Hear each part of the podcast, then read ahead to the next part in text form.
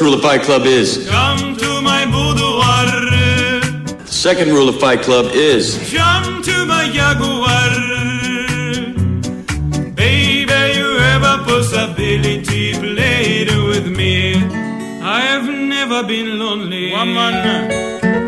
Cause me so cool. Baby, you have a possibility. Played with me. Get chicken with me. Mm. I have never been clever. Clever man. Because needed never. Baby, you have a possibility. Played with me. Guitar, guitar, guitar, guitar. Come to my boudoir. Baby, you have a possibility. Played with me. Guitar, guitar, guitar, guitar. Jump to my jaguar. Baby, you have a possibility. Played with me. I put on my pajamas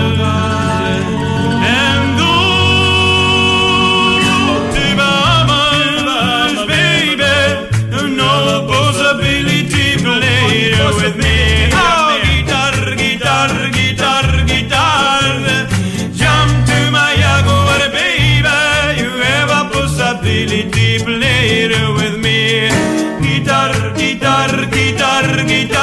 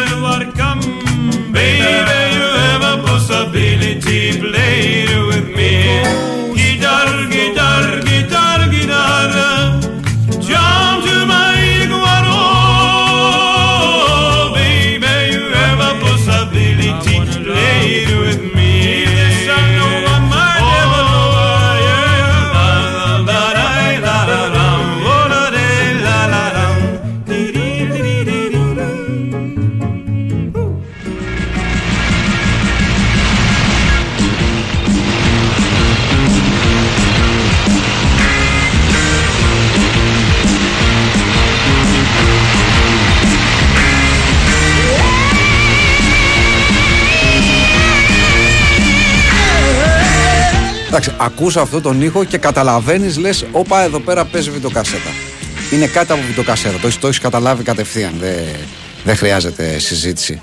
Θα μου πεις, εντάξει, θα μου πει κάποιος και εσύ, φίλε, εντάξει, και εγώ είμαι 20 χρονών, δεν καταλαβαίνω ότι είναι βιντεοκασέτα. Ακόμα και εσύ το καταλαβαίνεις, πίστεψε. με. Ακόμα και εσύ το καταλαβαίνεις. Και έχει σημασία να το, να το καταλάβεις. Κυρίες και κύριοι, καλησπέρα σας. Είστε συντονισμένοι στον Big Win Sport FM στο 94,6 και αυτό είναι το Fight Club της Παρασκευής. Θα είμαστε παρέα μέχρι τις 12. Ο Χάρης Χριστόγλου βρίσκεται στη ρύθμιση των ήχων. Οι μουσικές επιλογές είναι βεβαίως συνεφασμένες και αλληλένδετες με το θέμα της σημερινής εκπομπής. Κωνσταντίνα Πανούτσου είναι στην οργάνωση και επιμέλεια της παραγωγής. Τα μηνύματά σας μπορούν να φτάσουν εδώ με τον γνωστό τρόπο. Θυμίζω, μπαίνετε στο sportfm.gr και κλικάρετε εκεί που λέει ραδιόφωνο live, έτσι ώστε να ανοίξει ο media player και μαζί του μια φόρμα μέσω της οποίας μπορείτε να μπείτε, να γράψετε και να μας στείλετε αυτό που θέλετε να μας πείτε. Τα email σας στο ράμα για 05 adiahoo.gr. Νομίζω ότι αυτά είναι αρκετά για σήμερα. Κυρίες και κύριοι, σήμερα ε, θα κάνουμε αυτό που στο, στο χωριό του παππού μου, τον κρεμαστό Ευβίας, Λένε a trip down the memory lane. Έτσι το, έτσι το λέγανε. Εντάξει, είναι πολλά αυτά τα ταξίδια που μπορούμε να κάνουμε. Μύρισε για σερμί. ήδη. Ε, μύρισε. Μύρισε για σεμί και αγιόκλημα. Ε, Πόρτες ανοιχτές. Ε, ε, κουρτίνες της γιαγιάς δραμμένες να ανεμίζουν λίγο από το παράθυρο να βγαίνουν λίγο έξω Πάντα στο τραπέζι της κουζίνας επάνω είχε λίγο φάγια από το μεσημέρι που είχε μείνει. είχε λίγο φάει το μεσημέρι ήταν Κάνα δύο κεφτέδες. ναι, και δύο πατάτες στην άκρη με λίγη σάλτσα και μισή φέτα ψωμί έτσι, Έτσι. έτσι, να πάρεις όμως να κάνεις λίγη, Αυτό. Λίγη, λίγη παπάρα Η δουλειά γινόταν πάντα. Η δουλειά γινόταν σε κάθε περίπτωση γιατί υπήρχε, γιατί υπήρχε η γιαγιά Κυρίες και κύριοι, κάπου εκεί θα μεταφερθούμε νοερά. Θα πάμε πίσω στη, στη δεκαετία του, του 80 ε, σήμερα και θα μιλήσουμε για κάτι πάρα πολύ συγκεκριμένο. Δεν θα μιλήσουμε για τη δεκαετία του 80 έτσι γενικώς και αορίστος, αλλά θα μιλήσουμε για μια μικρή επανάσταση, για ένα μικρό θαύμα το οποίο συντελέστηκε ακριβώς στη δεκαετία του 80. Ένα θαύμα το οποίο ξεκίνησε ουσιαστικά το 1980 και έσβησε το 1989 με την έλευση της ιδιωτικής τηλεόρασης. Αυτό έγινε ουσιαστικά. Ίσως ένα από τα μεγαλύτερα θαύματα. Συνήθως τα θαύματα κρατάνε τρεις μέρες. Ε, σωστά. Εδώ πήγε 9-10 χρόνια. Εδώ πήγε 9, εδώ πήγε 9-10 χρόνια. Θα μιλήσουμε λοιπόν για τις, ε, για τις βιντεοκασέτες, ε, για την εποχή της βιντεοκασέτας, για τη δεκαετία της βιντεοκασέτας που ήταν, ε, που ήταν αυτή. Σκεφτόμουν να ε, ε, ερχόμενος, μάλλον πριν πω αυτό γιατί δεν είναι, δεν είναι ωραίο, δεν είναι ε, ευγενικό θα πω μετά τις σκέψεις μου γιατί είναι δευτερεύουσες ε, πρωτεύον είναι κυρίες και κύριοι ε, να πω ότι ένα τέτοιο ε, ταξίδι δεν θα μπορούσα να το κάνω μόνος μου. Καταρχάς, δεν είναι ωραίο να κάνεις ταξίδια μόνος σου. Δεν είναι ωραίο να κάνεις ταξίδια μόνος σου σε καμία περίπτωση. Αυτοί που λένε ναι, εντάξει, εγώ γύρισα ξέρω εγώ 72 χώρες, ας πούμε, μόνος μου, εντάξει, και τι κατάλαβες. Και σε... Αυτοί μπορεί να μην είχαν παρέα. Ε, ναι. Δεν εντάξει, γύρω 70 χρόνια και τι έκανες, γύρισες για να τα πεις στη γάτα σου. Δηλαδή δεν έχει, ας πούμε, γι' αυτό. Τέλος πάντων, θέλουν παρέα τα ταξίδια. Οπότε κυρίες και κύριοι, σήμερα ε, για να μπορέσει να γίνει αυτό το ταξίδι, ε, κάλεσα έναν άνθρωπο ο οποίος ε, πραγματικά ε, ε, έζησε και ρούφηξε το μεδούλι της δεκαετίας αυτής, της δεκαετίας του 80 και το έκανε τόσο ως ε, έφηβος όσο και ως επαγγελματίας ε, αμέσως ε, Επαγγελματίας έφηβος. Επαγγελματίας έφηβος, μπορούμε να το πούμε αυτό. Είναι και τίτλος ταινίας. Θα μπορούσε να είναι τίτλος ταινίας με τον Άντρο Μακάρθι αυτό, πρέπει να Α, πούμε μετά. έτσι. Οπωσδήποτε. Σε κάθε περίπτωση, κυρίες και κύριοι, είναι σήμερα μαζί μου ε, και με μεγάλη χαρά καλωσορίζω τον Κώστα Κρίνο. Ευχαριστώ πάρα πολύ. Δημιουργό μεταξύ άλλων των Ancient Memes, όσοι ίσως τον, ε, τον ξέρετε. Μια κυκλοφορία του, μια, κυκλοφορία, του, μια φωτογραφία του κυκλοφορεί στο Ιντερνετ που είναι και λάθος. Λένε ότι είναι ο αριστερά, είναι ο δεξιά στην πραγματικότητα. αλλά, εν πάση περιπτώσει, αυτές είναι λεπτομέρειες. Δεν χρειάζεται να τα, να τα συζητάμε. τα σκαλίζουμε τώρα. Ε, Μην μην τα- τα σκαλίζουμε αυτά, δεν υπάρχει πραγματικά κανένας λόγος. Ε, αλλά είμαστε εδώ πέρα ε, για να μιλήσουμε για τις, ε, για τις βιντεοκασέτες τις οποίες τις, ε, τις ζήσαμε, ο Κώστας τις, ε, τις έζησε και, ε, και επαγγελματικά και αυτά θα συζητήσουμε, θα συζητήσουμε δηλαδή για όλη την, τη δεκαετία, για τους ήρωες, για τους αντίήρωες, για το κλίμα, για, την, ε, για τη φρασιολογία. Θα κάνουμε και λίγο name dropping βεβαίως και όλα αυτά, όλα τα, έτσι, τα ωραία πράγματα. Οπότε ε, ε, και εσείς μπορείτε να, να αράξετε και να θυμηθείτε μαζί μας και να στείλετε και εσείς τις δικές σας έτσι θύμησες από αυτή την, ε, τη δεκαετία. Έλεγα λοιπόν Κώστα ότι σκεφτόμουν κατεβαίνοντας το εξής ότι ε, σκεφτόμουν ότι μου σκάσε στο μυαλό ο Καμί. Τώρα άκου. Έχει πει ο Καμί, ο Καμί έχει πει διάφορα ωραία Ναι. τέλος πάντων. Ένα από τα ωραία είναι επειδή ήταν. ε, ο, ο, ο Καμί σε κάποια φάση τη ζωή του ήταν τερματοφύλακας. Λοιπόν, και έχει πει ε, πως ό,τι γνωρίζω για την ηθική το χρωστάω στο ποδόσφαιρο. Αχα. Έτσι είχε πει, ας πούμε. Μάλλον όχι το ελληνικό. Όχι το ελληνικό, μάλλον φαντάζομαι το, ξέρω εγώ, το, το γαλλο-αλγερινό ε, ποδόσφαιρο, ενδεχομένως λόγω καταγωγής. Σκεφτόμουν λοιπόν, έτσι κάνοντας ένα μικρό παραλληλισμό, ότι κι εμείς αντίστοιχα, τι, ό,τι ξέρουμε για, τον, για, για τις βάσεις του υπαρκτού σουρεαλισμού, αν μου επιτρέπεις, τις, τις μάθαμε από, Πολύ από τις σωστά, πολύ βιντεοκασέτες. Σωστά. Δεν το ξέραμε ότι το μαθαίναμε. Το- Όχι. Το, συνειδητοποι- ήταν γνώση η οποία μεταλλάχθηκε και κάποια στιγμή στη- στην πορεία μας λέει: Όπα. Έτσι, Αυτό σωρεύτηκε έγινε. και σε κάποια φάση μεταμορφώθηκε σε αυτό που ήταν να Γιατί γίνει. αρχικά κιόλας, αν το σκεφτείς, οι βιντεοκασέτες είχαν πολύ τίμιους τίτλους. Ναι. Δεν έλεγε, ξέρω εγώ. Ε, Ράκος νούμερο 14 και ο πρώτος Μπουνάκιας. Έλεπες box. Σωστό. Κατάλαβε. Σωστό. Δηλαδή, ε, ε, ταινία το, το κομπιούτερ του θανάτου. Έλεπες ένα κομπιούτερ του, που είχε σκοπό να σκορπίσει το θάνατο. Βεβαίως. Δεν σε, δεν σε ξεγελούσε σε κάτι. Δεν φαίνονταν σουρεάλ τότε. Ναι. Ήταν τόσο, τέτοια η εποχή που δεν φαίνονταν σουρεάλ όλο αυτό Ναι. το πράγμα. Δεν φαίνονταν σουρεάλ που ερχόντουσαν, ξέρω εγώ, οικογένειες στο μαγαζί και έλεγαν Βάλε 10 κασέτες. Πώς δεν εγώ βάλε ένα κιλό τυρί τώρα. Πολύ πολύ δεν τους ένοιαζε κιόλας. Δηλαδή βάλε και αστυνομικά, βάλε και τουρκικά, βάλε και Ινδικά. Είχε, απ' όλα είχε τότε. Βάλε να έχουμε, ναι. Ναι, ναι, να έχουμε να περάσουμε. ναι. Δηλαδή, Πώς κάποιος παίρνει, σου λέει, φέρε μου ξέρω εγώ. ψωμί για τρεις μέρες. Ναι, Αυτό. Ή λίγα τρία κιλά κρέας να φτιάξω ένα, να βάλω και δύο στην κατάψυξη. Α, μπράβο. Έτσι. Να έχουμε 10 κάτσε να περάσουν, να δουν τα παιδιά, θα δούμε και εμείς δεν πρέπει να περισσέψουν και τρεις, τις φέρνω Θα πίσω. τις δούμε και δύο-τρεις φορές την κάθε μία. Θα κάνουμε απόσβεση. Σωστό, σωστό. Γιατί, γιατί γίνεται. Ε, αντίστοιχα λοιπόν για να κλείσω τον, τον παραλληλισμό, σκεπτόμενος αυτό με τον, ε, με τον Καμί, σκέφτηκα ότι ε, ο Καμί ε, μετά στον, ε, στον ξενο σκοτώνει, αν έχετε διαβάσει το βιβλίο, σκοτώνει έναν ξένο, έναν Άραβα και τον σκοτώνει χωρίς κάποιον προφανή λόγο. Δηλαδή τον σκοτώνει επειδή απλώς του κρύβει τον ήλιο. Δεν έχει κάποιον άλλο λόγο. Τον σκοτώνει γι' αυτό. Και σκέφτομαι ότι και εμείς αντίστοιχα, δυστυχώς είναι η αλήθεια, σκοτώσαμε τις βιντεοκασέτες χωρίς κάποιον προφανή λόγο. Δηλαδή ήρθε μεν η ιδιωτική τηλεόραση. Έτσι. Και ξαφνικά ήταν λες και ξεχάσαμε ό,τι είχε προηγηθεί. Λες και, λες και έγινε μια. μια... Μας πλήγωσαν οι βιντεοκασέτες. Ναι. Μας κάναν κάτι κακό. Ναι. και έπρεπε ας πούμε, να τις παρατήσουμε και να τις θάψουμε. Και ξαφνικά. έγινε, δεν πέθαναν αμέσως με το που βγήκε η ιδιωτική τηλεόραση, αλλά η αλήθεια είναι ότι αυτές που σίγουρα ζορίστηκαν πέρα από τα μαγαζιά σε πρώτη φάση ήταν και οι εταιρείες διανομής. Γιατί βέβαια. υπήρχαν πάρα πολλές εταιρείες τότε. Ήταν, ε, τι να σου πω, ε, πώς ήταν κάποια στιγμή εδώ οι αθλητικές εφημερίδες που ήταν, ξέρω εγώ, και εγώ δεν ξέρω πόσες. Και οι μικρές εταιρείες που είχαν, ξέρεις, ε, ε, χάλια ταινίες, B-movies, ε, ταινίες που φτιάχναν τα εξώφυλλα μόνοι τους.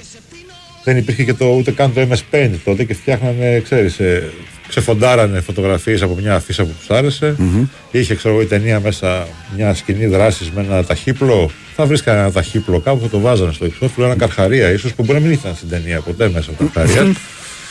Και έτσι, όταν βγήκε η ιδιωτική τηλεόραση, ε, λίγο προς, που μαζεύτηκε πάρα πολύ το πράγμα και έμεινε όλος ο χώρος ανοιχτός για τις ε, μεγάλες εταιρείες διανομής. Ναι.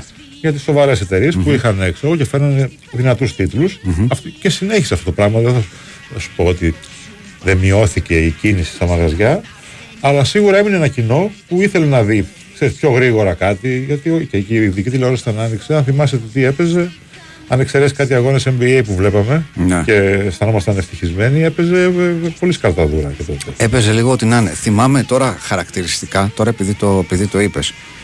Ε, για αρκετά χρόνια, αν σκεφτείς ότι αυτή η ιστορία πηγαίνει από το 89 και μετά, ε, πραγματικά υπήρχε μια περίοδος ε, που παίζανε πράγματα περίπου την ενέργεια. Θυμάμαι χαρακτηριστικά μία από τις πρώτες μου ε, μ, ας το πούμε δουλειές ως ε, δόκιμος δημοσιογράφος ε, ήταν το 1993 στον Sky, στον τηλεοπτικό Sky με διευθυντή τότε το Χάρη Αλευρόπουλο. Λοιπόν στον οποίο λοιπόν ε, θυμάμαι ο Sky προσπαθούσε τότε να φτιάξει το πρόγραμμά του ήταν από τα, από τα καινούρια κανάλια ας το πούμε, ε, τότε. Και από, το, από τις 24 ώρες περίπου οι μισές καλύπτονταν από αθλητικό πρόγραμμα το οποίο όμως αθλητικό πρόγραμμα ε, ήταν εμπολής ό,τι κατέβαινε από τους δορυφόρους. Δηλαδή μαζεύανε, κατέβαιναν από τους δορυφόρους προγράμματα και περίπου ότι ήταν και, πε- και παίζανε, ξέρεις, αυτό α, ωραίο είναι. Βάλτο. Βάλτο, βάλτο να παίξει. Ήτανε, ήτανε κάπως έτσι. Οπότε ναι, ε, ισχύει αυτό που λες. Όπως ισχύει και αυτό που λέει ένας φίλος, το, το DVD σκότωσε τη βιντεοκασέτα, αλλά ας μην προχωράμε, ας μην φτάσουμε ακόμα μέχρι εκεί. Κοίτα, εντάξει, και αυτό σχετικό είναι γιατί η βιντεοκασέτα όταν βγήκε το DVD ήταν ρε παιδί μου που σαν να φώναξε η βιντεοκασέτα λέει πες το γιο μου να έρθει να με δει. Δεν βγάζω, δεν τη βγάζω σήμερα. Πρέπει να την- Δεν θα τη βγάλει σήμερα ο γέρος. και βγήκε το DVD. Το οποίο και αυτό στην αρχή, μέχρι να βγουν καινούργιοι τίτλοι, ε, πόνταρε σε παλιές ταινίες να στις δώσει ξέρεις, σε καλύτερη ποιότητα, σε Ναι. τέτοια πράγματα. Θυμάμαι χαρακτηριστικά Πήγαν τα DVD, άρχισαν να βγαίνουν και τα πρώτα τα Blu-ray τότε και βγαίνουν και τα πρώτα τα 3D. Ναι. Και έρχεται ένας στο μαγαζί και μου λέει: Έχετε 3D ταινίες; Δεν είχαμε 3D ταινίες ακόμα, γιατί σου λέω μόλις είχαν βγει και έπρεπε βασικά να έχεις τηλεόραση 3D. Σωστά. Και του λέω: Εσείς έχετε 3D τηλεόραση; Και μου λέει σχεδόν. Και δεν ξέρω, σου λέω. Σχεδόν σημαίνει 2,5D Ε, ναι, ναι, ενδεχομένως. ναι, 2D, αλλά Ναι. δεν θέλω να το πω. Ναι. Είναι σχεδόν 3D. Αχα. Είμαι Πολύ κοντά είμαι. Εντάξει, δεν ήθελα να σε στεναχωρήσει νομίζω ο, Αχ, ο, Θεέ μου. συγκεκριμένος, ο συγκεκριμένος.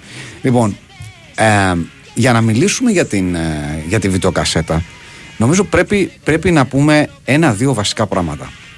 Και αυτά είναι τα εξής.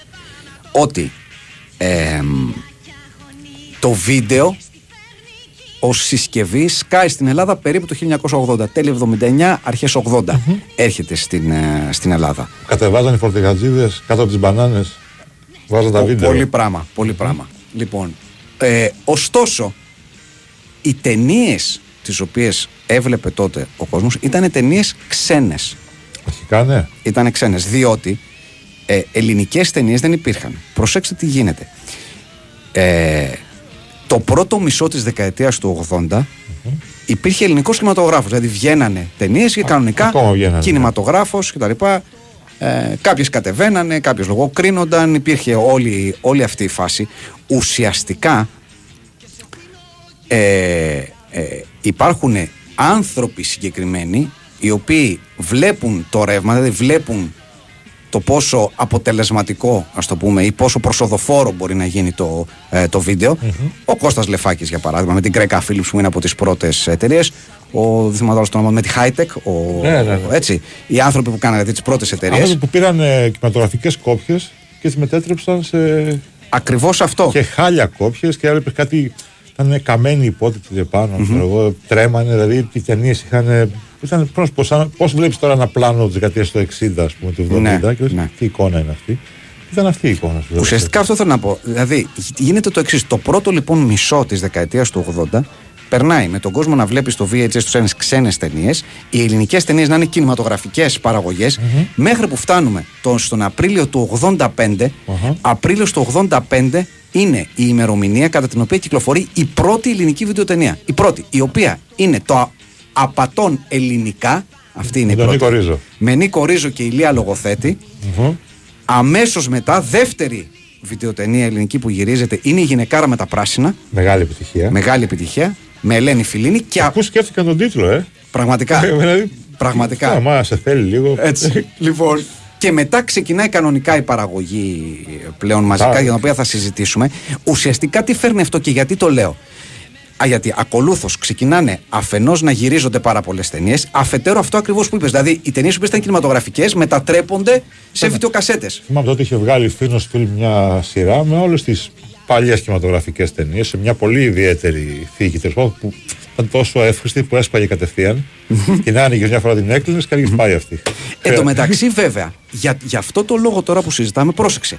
Θεωρούμε ότι οι, οι βιντεοκασέτες, ας πούμε, γιατί τελικά όλα, όλες γίνανε βιντεοκασέτες, του 80-85, στο πούμε έτσι, είναι οι πιο ποιοτικές, ενώ, Ναι. ενώ το 85-89 είναι η σαβούρα. Ναι, ναι, δεν είναι έτσι όμως. Αυτή είναι η. Δεν είναι έτσι. όμως. Ε, Με το 85-89 είναι τόσο μαζική η παραγωγή Ναι.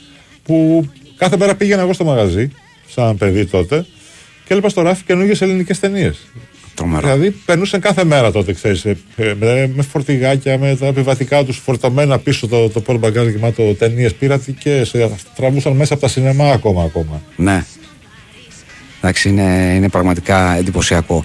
Ε, για να μιλήσουμε ε, με αριθμούς, ε, συνολικά από το 85 μέχρι το 1990 γυριστήκαν περίπου 1120 βιντεοτενίες. Δηλαδή σχεδόν μία τη μέρα. Δηλαδή, ναι, βα- βάλτε το. Ε, μου βγάζει τη διαίρεση. Βάλτε το. Ε, το 87 συγκεκριμένα γυριστήκαν 366 βιντεοτενίες. Πρα- πραγματικά ακριβώς μία τη Και μέρα. είχαμε και ευρωμπάσκετ. δηλαδή, αν δεν είχαμε το ευρωμπάσκετ, τι θα κάναμε; και είχαμε και ευρωμπάσκετ. Το λες πάρα πολύ σωστά. Λοιπόν, σκεφτείτε λοιπόν 1120 βιντεοτενίες σε μία πενταετία. Μιλάμε για, εντάξει, για, για, για παραγωγή ρεκόρ. έτσι. Πώς να μην γίνουμε όπω γίναμε. Σίγουρα και αυτό έπαιξε τον ρόλο. Εντάξει, ναι. ναι, Ε, ναι, δε- τώρα. δεν είναι άδικο. Δεν είναι άδικο, δεν είναι άδικο να, το, να το λέμε το συγκεκριμένο πράγμα.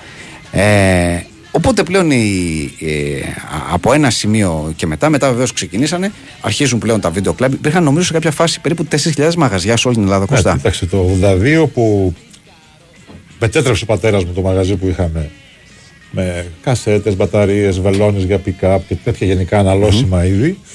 Το 82 βάζει και το βίντεο κλαμπ μέσα. Το χωρίζει στη μέση το μαγαζι και το κάνει έτσι. Και σιγά σιγά το βίντεο κλαμπ πήρε όλο το χώρο Ε, ναι. και άφησε ένα ράφι για τα αναλώσιμα για τα υπόλοιπα. Εντάξει, απίστευτα πράγματα εκείνη την εποχή. Σου λέω, πρέπει να το έχω ξαναπεί και την προηγούμενη φορά που χρειάζεται. Δεν με αφήναν να μπω μέσα. Είχε ουρά απ' έξω κόσμο Και όταν να μπορούσα να βοηθήσω να δώσω και εγώ καμιά ταινία να φύγουν και ήμουν να περιμένει στη σειρά σου. Ήμουν, ήμουν παιδί, ας πούμε, γιατί δεν με ξέρανε, δεν με αφήνανε να μπω μέσα.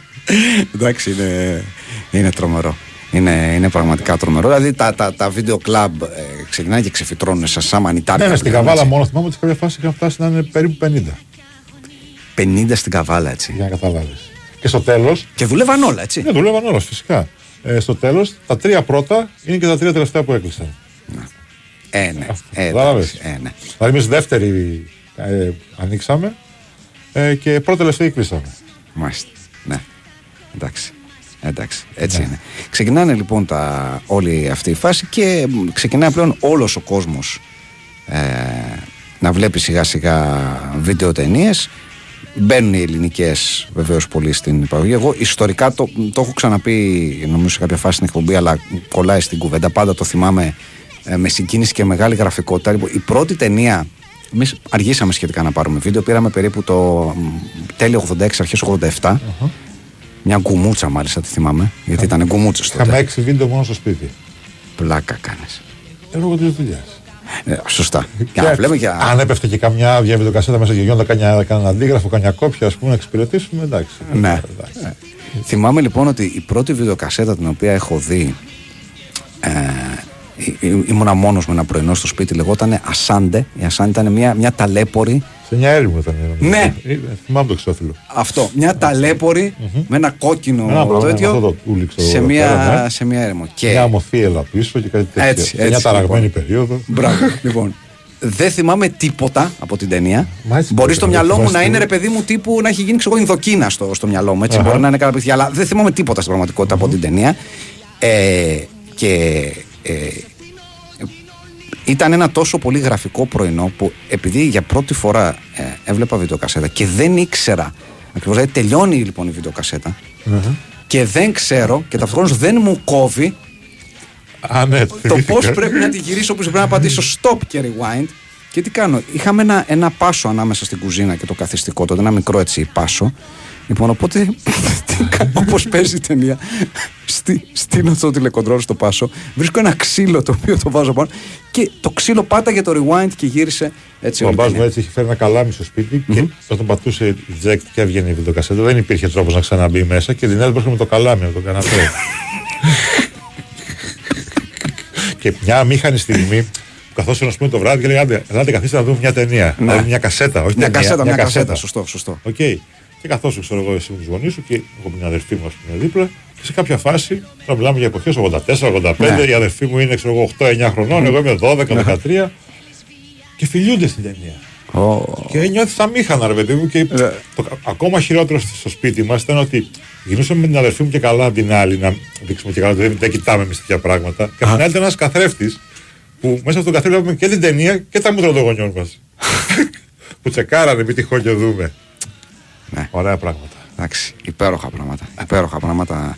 Τελικό Στατσέγκο λέει με την Πετίνη ταινιάρα. Ναι, ταινιάρα. Θα κάνουμε, θα κάνουμε αναφορά σε, σε ταινίες. Και όχι μόνο γιατί ξέρετε, πέρα από τις γνωστές ταινίες, ε, όπως καταλαβαίνετε, μέσα σε 1120 βιντεοτενίε υπήρξαν πάρα πολλοί πολύ σουρεαλιστικοί τίτλοι βιντεοτενιών, οι οποίοι δεν έχουν ακουστεί ποτέ και θα ακουστούν σήμερα, πρέπει να σας πω. Θα ακουστούν σήμερα, γιατί αν δεν ακουστούν σήμερα δεν θα ακουστούν ποτέ. Γιατί έχουμε μείνει, ξέρετε, α, ακόμα και εμείς που τη ζήσαμε, ε, πάντα πρώτα στο μυαλό μας έρχονται οι κλασικές βιντεοτενίε. Δηλαδή θυμόμαστε 5, Ναι, 10, ρε 15, παιδί μου, ναι, 20 ναι, ναι. τίτλου, αλλά είναι, είναι οι κλασικοί. Αλλά έχει μετά πράγμα. Αλλά από κάτω, να ξέρετε, υπάρχουν πολλά ακόμα ε, ε, επίπεδα, να το πούμε έτσι, ε, με τίτλους ταινιών, όπως για να κάνουμε ένα μικρό, το καθιστό βουβάλι και η τηλεζουλού, Παναγία. έτσι, για, να, για να κάνουμε, για να, για να πούμε μερικούς τίτλους. Ε, έχουμε το περίφημο ε, Πιναντέους, Πω, πω, Θεέ μου. Καλά, εγώ τώρα από το μυαλό μου για κάποιο λόγο κολλάει σε όλη τη σειρά του Ταμτάκου, ξέρεις. ναι, ταυτακολογία που έλεγε ο Ταμτάκο στο ναυτικό, ο Ταμτάκο Μαραντόνα. που ήταν, ειδικά ας πούμε, ο Ταμτάκο στο ναυτικό ήταν μια αντιγραφή, πάτημα το σενάριο όλο πάνω σε μια ταινία με το Σταυρίδη που ήταν.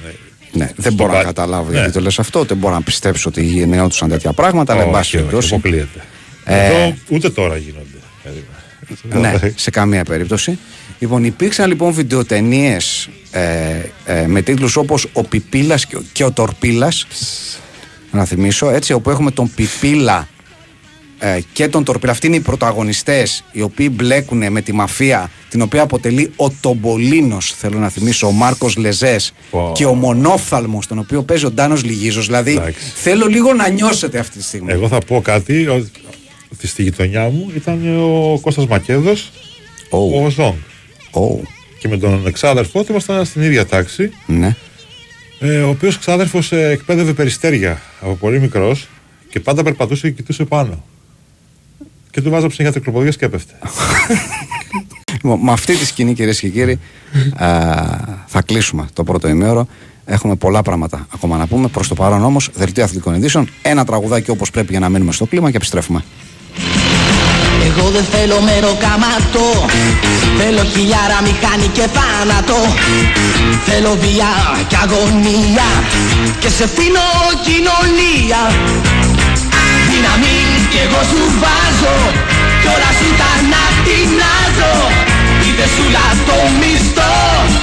Τη βιτρίνα με λωστό Καθήκασα στα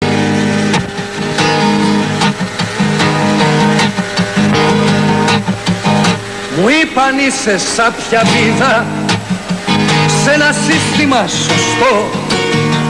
Αναρχικές έχεις ιδέες Θέλεις και λησοφρονιστικό Λόγια κουφά η συντροφιά σου Και τσιγαρλίκι τακτικά Τα νευρά σου να ηρεμήσουν Ο φυλακάς να είναι καλά. Πως μας παραμυθιάζουν φίλε και πως μας δείχνουν το σωστό. Ας τα άσπρα αγγελέ μου Εσύ που τρέχεις με κάτω Μέσα στα χίλια κύβικα σου Δεν έχει θέση ψευτιά Ούτε η γραβάτα του κυρίου Που κρέμεται σαν δια καρδιά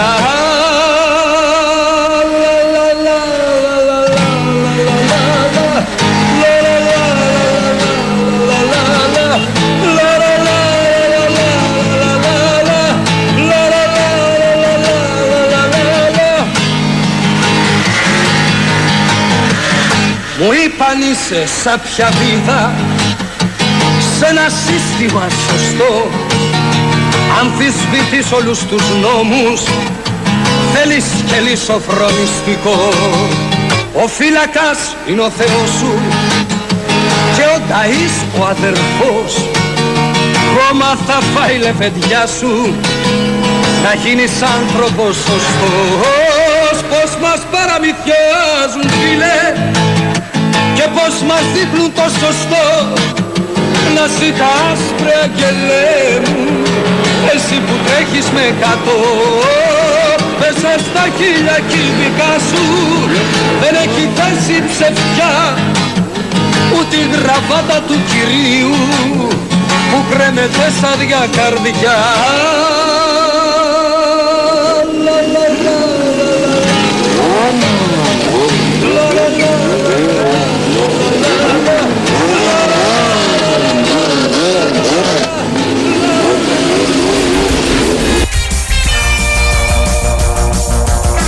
Εντάξει, ακούσαμε ένα από τα, από τα μυθικότερα ε, soundtrack, τραγούδια, soundtrack τέλος πάντων ελληνικής βιντεοτενίας. Ακούσαμε το εισαγωγικό τραγούδι από τις φυλακές ανηλίκων.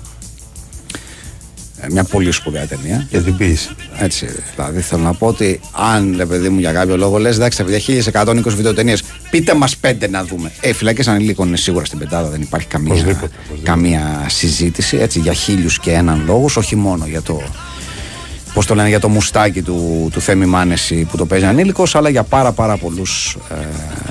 Ε, Μια ταινία που προσπάθησε μέσα από ένα δύσκολο περιβάλλον και ίσως κανείς να μην το περίμενε και γι' αυτό να μην έπιασε να μιλήσει για την ποιήση.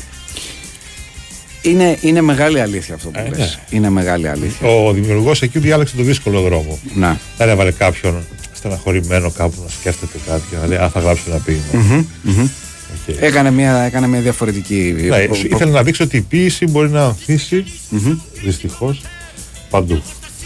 ακόμα και στα, και ακόμα και στα, Ναι. σκληρότερα, ακόμα και στα σκληρότερα μέρη, ότι υπάρχουν, υπάρχουν ευαίσθητες καρδιές και, και ότι στους τοίχους μπορούν να φυτρώσουν λουλούδια, Κώστα, θα λέγαμε. Να, αυτά, αυτά, αυτά δεν μπορώ.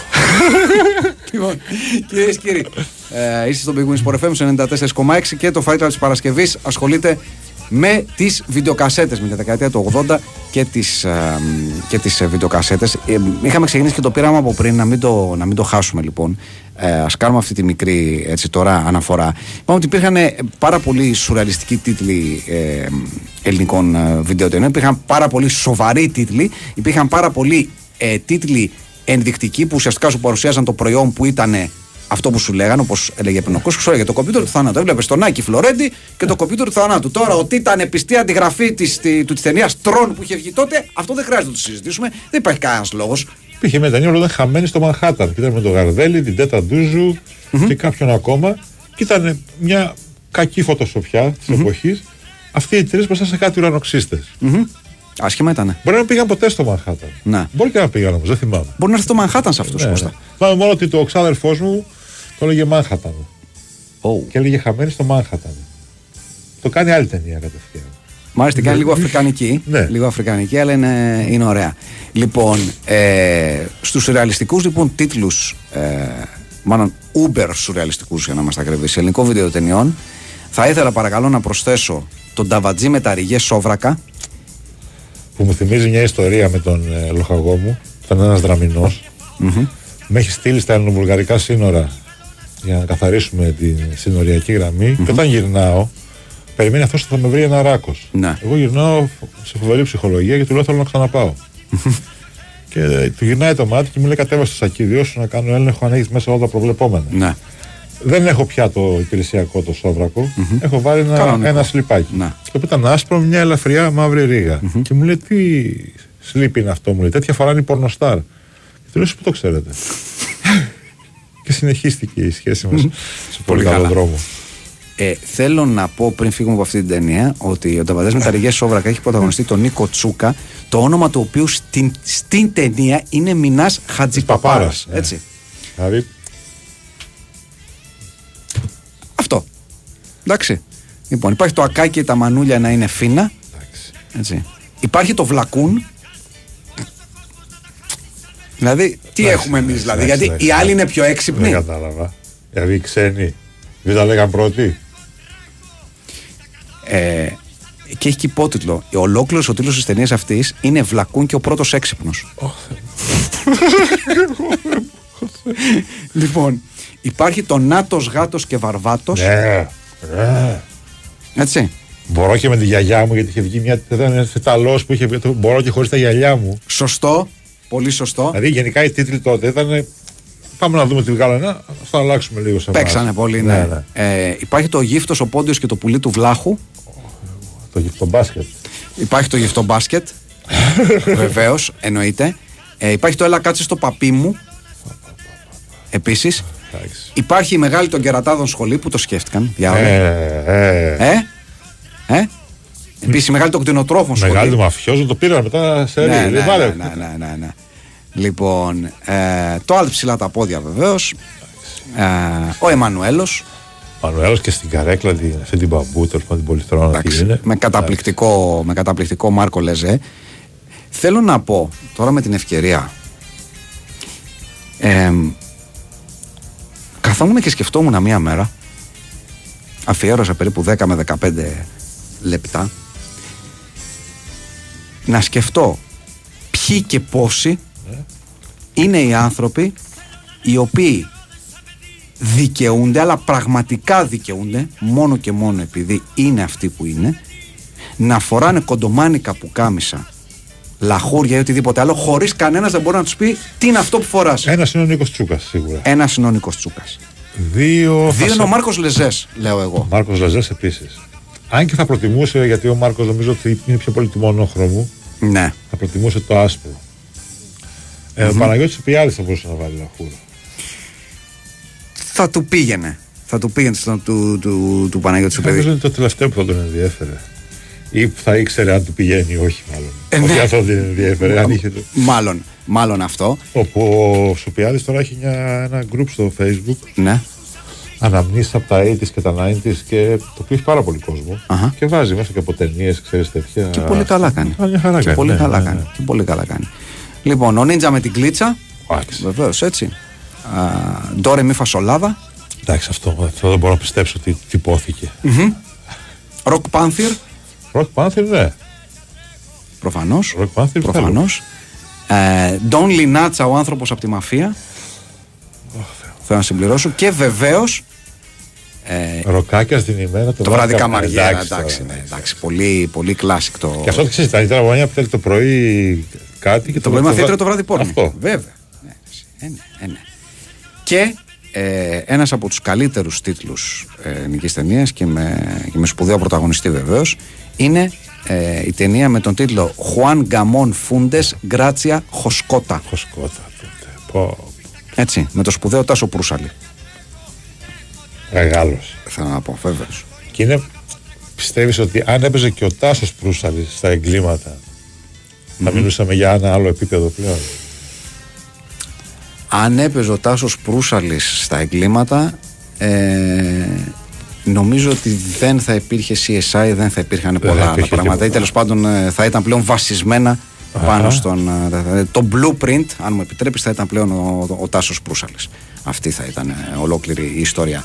Λοιπόν, οι, οι βιντεοκασέτες λοιπόν μας μάθαν πολύ σουρεαλισμό. Δηλαδή μάθαν πολύ σουρεαλισμό και στους έφηβους αλλά και στους μεγαλύτερους μπορούμε να πούμε. Δηλαδή ήτανε, ήτανε τίγκα στο σουρεαλισμό. Δηλαδή κάποιες ήτανε, θέλω να πω, κάποιες, ταινί- κάποιες βιντεοκασέτες ήτανε διδακτικές, ας το πούμε έτσι. Προσπαθούσαν να διδάξουν, προσπαθούσαν να, να ηθικολογήσουν. Αχα, ναι. Αρκετές από αυτές. Ε, Αλλά πήγαιναν άπατες. αλλά πήγαιναν άπατε, ναι, οι συγκεκριμένες. Λοιπόν, αυτό το οποίο πουλάγε ε, στη βιντεοκασέτα ήταν όσο τουλάχιστον μπορώ να το, να το εκτιμήσω εγώ, ήταν το να μπορέσουμε λίγο να, να αναπαραστήσουμε το κλίμα της εποχής στοχεύοντας την νεολαία, να μπορέσουμε να πάρουμε τη γλώσσα κάπως λίγο που, που βλέπουμε έξω και να τη βάλουμε στην, ε, στη Να βιντεοκασέτα. μοιάζει λίγο ο τίτλος με μια άλλη ταινία που ήταν επιτυχία. Οπωσδήποτε, οπωσδήποτε, σε κάθε Στο περίπτωση. εξώφυλλο να έχει σίγουρα ή την Βίνα Σίκη, Ντέτα Ντούζου, την Ελένη Φιλίνη. Μια γυναίκα σίγουρα στο- στο εξώφυλλο. Ξέρεις ότι τότε η εποχή ήταν, ξέρεις. Αν δεν ήσουν ε, σεξιστής δεν, σε- δεν σου μιλούσε κανένας. Ναι, ισχύει αυτό. Ισχύει αυτό. Δηλαδή τα καλύτερα ανέκδοτα εκείνης της εποχής τώρα είναι για κάνσελ, ας πούμε. Όλα. Όλα. Όλα. Ακριβώς. Και των 80s και των 90s τα ανέκδοτα να πούμε έτσι. Δηλαδή μιλάμε και για δύο δεκαετίες Ναι. ε, ανεκδότων. Ναι, ναι οπωσδήποτε. Αχα. Οπωσδήποτε. Ε, τώρα που το λες, μου κάνει εντύπωση ότι στην πραγματικότητα ενώ υπήρχαν αρκετές πρωταγωνίστρες, όντως τρει-τέσσερι ήταν αυτές που πήραν τη μερίδα του Λέοντος στις ε, ε, στις βιντεοκασέτες. Και είναι αυτές ουσιαστικά που είπες. Δηλαδή είναι είναι οι τρεις ιέρειε κατά κάποιο τρόπο. Και η Ισμήνη καλές. Και η Σμήνη Καλέση. Η Ισμήνη βέβαια μας έχει μείνει πιο πολύ από, την, ε, από τη φάση με την Κασονιέρα για 10. Ναι. Που εκεί ήταν μια φοβερή ταινία. Και ήταν καλή και ταινία. Και καλή κομμωδία. Και έπαιζε και η Ισμήνη καλέ. Ναι. Ίσως γιατί καλ, καλύπτανε βέβαια και όλα τα ηλικιακά γούστα οι συγκεκριμένες. έτσι. Δηλαδή είχαμε την Τέτα Ντούζου για τους μικρότερους, ας το πούμε, και μετά ξέρω τη Βίνας εκεί για λίγο πιο μεγάλους. Και ξέρω, την Ελένη Φιλίνη για τους ενδιάμεσους και την Ισμήνη Καλές, ξέρω εγώ για Τα όλους. βγήκε η Βάσκα Παναγοπούλου, δηλαδή άρχισε να εμπλουτίζεται λίγο το τέτοιο. Η οποία πιο πολύ έπαιζε σε κάτι αισθηματικό τέτοιο. ας Ναι, πούμε. ναι. Ναι, η Βάσια Παναγοπούλου, ναι, εντάξει. Όχι τόσο πολύ, ήταν. Ε, Ετοιμαζόταν για άλλα πράγματα εκεί. ναι. Να φάει κανένα, να καθαρίσει κανένα, ξέρω, Ναι. κάτι να γίνει. Όχι, εντάξει, ήταν λίγο. Ε, γλύκιζε η Βάσια. Ναι, δεν ναι, ήταν, ναι, ναι, ναι, δεν ναι. ήταν τόσο, θέλω να πω. Α, ξεχάσαμε και φυσικά και την, ε, και την Ιρένα Παγκράτη. Σαν το alter ego της και της Φίνου, ας πούμε. Βεβαίως, βεβαίως. Τη Ρένα Παγκράτη και, και άδοξο τέλος, αν θυμάμαι Ναι. καλά. Έτσι. Απλά σε, Άσχημο απλά σε τέλος, ναι. πρώτη ανάγνωση, ξέρεις, την Κέτη Φίνου την έχει συνδέσει πιο πολύ με τις ταινίες του Στάθη Ψάλτη, Σωστό. που είναι ένα άλλο universe, συνήθως είναι το Ναι. της Marvel, ας Ναι. πούμε. Είναι ένα άλλο universe τις ταινίες του Ψάλτη, ένα άλλο του Μουστάκα, ας πούμε, και αυτά Σωστό. τις ταινίες για τις οποίες συζητάμε τόση ώρα είναι πιο κάτω. Ο Μουστάκας, λοιπόν, για να τους πάρουμε έναν έναν. Ε, να πάμε λίγο στο, στους, ε, ας το πούμε, γνωστότερους ή παλιότερους ηθοποιούς. Ο Μουστάκας, παρότι ήταν λίγο μεγαλύτερος από 40 όταν ε, Θα παίζει εκεί, ξεκίνησαν ναι. οι, Ναι. οι βιντεοτενίες, ε, έκανε ουσιαστικά δεύτερη καριέρα. Ήταν από τους ανθρώπους που κάνανε καριέρα στις, στις βιντεοκασέτες. Ο Μουστάκας συγκεκριμένα δεν την Και κάνανε, δες δεν την κάνανε όλοι. πόσες ταινίες του που βλέπονται και τώρα, ας πούμε. Ναι, Κανονικά. ναι, ναι, ναι. Να πω κάτι που δεν συνέβη με όλους. Δηλαδή, υπήρξαν πολλοί ηθοποιοί, αυτού που λέγαμε, του κλασικού ελληνικού κινηματογράφου, οι μπήκαν οποίοι εκεί, ναι. συμμετείχαν στις βιντεοκασέτες. Κάποιοι το κάνανε για τα χρήματα, Ναι, οκ. κάποιοι το κάνανε για να Μα ακολουθήσουν τότε τη εκείνο τον φάση. καιρό, αν σκεφτείς, δεν υπήρχε παραγωγή κινηματογραφική ελληνική.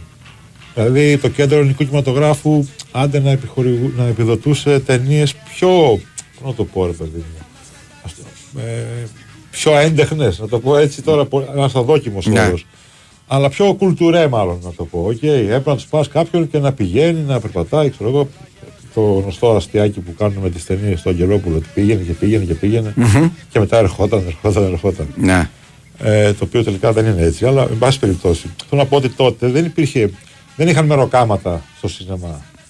Δεν βγαίναν, ούτε καν όσες ταινίες βγαίνουν τώρα, που πάλι δεν βγαίνουν πολλές. Ναι. Σωστό. Οπότε ήταν ε, μοιραίο να στραφούν στο να παίξουν σε βιντεοκασέτες και να πληρώνουν και κατευθείαν. Γιατί πλήρωνε κιόλας. Βέβαια. Θέλω σου λέω, φεύγαν τα φορτηγάκια και τα αυτοκίνητα και ξέ, φεύγαν γεμάτα βιντεοκασέτες και γινούσαν άδεια και γεμάτα λεφτά. Τρομερό. ε. Είναι τρομερό. Δηλαδή, εμάς τώρα στο, στο μαγαζί, σε κάποια φάση, το θυμάμαι χαρακτηριστικά, είχαμε 3.500 τίτλους και έχει τύχει να κλείσουμε παραμονή Χριστουγέννων και να έχουμε μέσα τρεις βιντεοκασέτες ανίκιαστε. Καταλαβαίνετε τώρα τι είναι αυτό, τι δουλειά είναι αυτή τώρα. Και όλα αυτά όταν γύρισαν πίσω, να τα ξαναβάλεις όλα στη θέση τους και να, για να ξαναφύγουν για την παραμονή πρωτοχρονιά. Ναι, ναι, ναι. ναι. Και θυμάμαι ένας ε, καθηγητής θρησκευτικών ήταν εκεί πελάτης στο μαγαζι και έχει έρθει τελευταίος παραμονή πρωτοχρονιά Χριστουγέννων και λέει στο Φάδερ, δώσ' μου και μία να κάνουμε ρεβεγιόν. Συνοηθήκαν, ε. Ναι, ναι, ναι. Φαντάζομαι συνοηθήκαν. Ναι, βέβαια γίνονται παρεξηγήσεις εδώ γιατί είχε ζητήσει κάποιος από τον μπαμπά μου ένα western Ναι. Α, και του έδωσε το Brokeback Mountain. αχα. Ένας παπάς μάλιστα. Μμμ, Κατάλαβα. Και του λέει δεν ήταν αυτό. Πες το μπαμπά σου μου λέει δεν ήταν western αυτό. Ε, του λέει ο μπαμπάς σου τώρα καρό που κάμισα έξω και τέτοια και άλλο. Λέει western. Ναι, σου λέει ναι. Σωστό. Λογικό.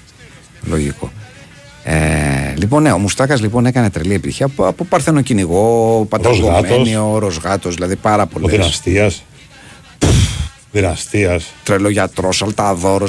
Πολλές, πολλές, πάρα πολλές ε, ε, βιντεοτενίες. Δεν νομίζω ότι από, τους, από αυτούς τους ηθοποιούς που τους είχαμε πολλά στον ελληνικό κινηματογράφο, ίσως είναι αυτός που έκανε την πιο εντυπωσιακή, ας το πούμε, βιντεοκαριέρα. Να το Ναι, πω έχει έτσι. δίκιο. Γιατί μπορεί να κάνει μεγαλύτερο όνομα σε εκείνη την εποχή Ναι. από ό,τι είχε κάνει πριν. Γιατί πριν ήταν σαν, να το πω μάλλον πιο καρατερίστα σε ηθοποιό. Δηλαδή Ναι. παίζει χαρακτηριστικούς ρόλους. Ενώ μετά έγινε πρωταγωνιστής κανονικά. Ναι. Στις βιντεοκασέτες του ήταν ε, πάντα πρωταγωνιστής. Ναι, βέβαια, βέβαια. Λοιπόν, παίξαν πολλοί ηθοποιοί, έτσι. Ο, ο, από Μίμη Φωτόπουλου, θυμόμαστε σε αρκετές Ναι, ε, ναι. ταινίες, βέβαια. Γιοννάκης, Ο Γιονάκης, ο Ρίζος, πολλοί κόσμος. Και τότε ε, νομίζω είχε γίνει θέμα σε κάποια φάση, δεκαετία του 80, ότι σε κάποια φάση είχε κυκλοφορήσει η Ζωή Λάσκαρη, μια σειρά ε, βιντεοτενιών που λέγανε ότι τόλμα, ξέρεις πώς ας πούμε η σοβαρή, Ναι, ναι. ε, η σοβαρή ε, πώς το λένε, ε, Ζωή Λάσκαρη κάνει τη γυναίκα της πρώτης σελίδας. Ε, Πώς, ας πούμε, ξέρεις, η Λάσκαρη, με μάκη ρευματά, ξέρεις, μια, σοβαρή, μια σοβαρή παραγωγή. Ε, γιατί ε, το σκεφτόντουσαν οι πιο, ας το πούμε, ποιοτικοί Είχε και κάνει γνωστοί. και η Βλαχοπούλους σε καμιά φάση το, που το λες. Σωστό. Κάποιες ε, κακές ταινίες. Ναι, είχε κάνει. Είχε κάνει Βραχοπούλου κακές ταινίες. Αυτή η Κακές οποία. βιντεοκασέτες. Ναι, η μοναδική που δεν έκανε, ή μάλλον για να είμαστε ακριβείς, έκανε, αλλά την έκοψε την τελευταία στιγμή πριν κυκλοφορήσει, είναι η Αλίκη. Κάτι ήξερε. Η Αλίκη δεν έκανε αυτό. Δηλαδή γύρισε τελικά μία, αλλά σταμάτησε την κυκλοφορία της ε, λίγο Τότε πριν βγει. υπήρχαν κάτι βιντεοκασέτες που έλεγε ένα 24ωρο με έναν στάρ. Και ήταν με το Λευτέρη Πανταζία που θυμάμαι είχαμε και με την Άτζελα. Αυτές τις δύο θυμάμαι στο μαγαζί. Πολύ ωραίο είναι αυτό. Μια βραδιά στα αστέρια που ήταν μια είχα βιντεοσκόπηση. Ναι, Είχε πάει ο Πανταζής με την Άτζελα στην Αυστραλία.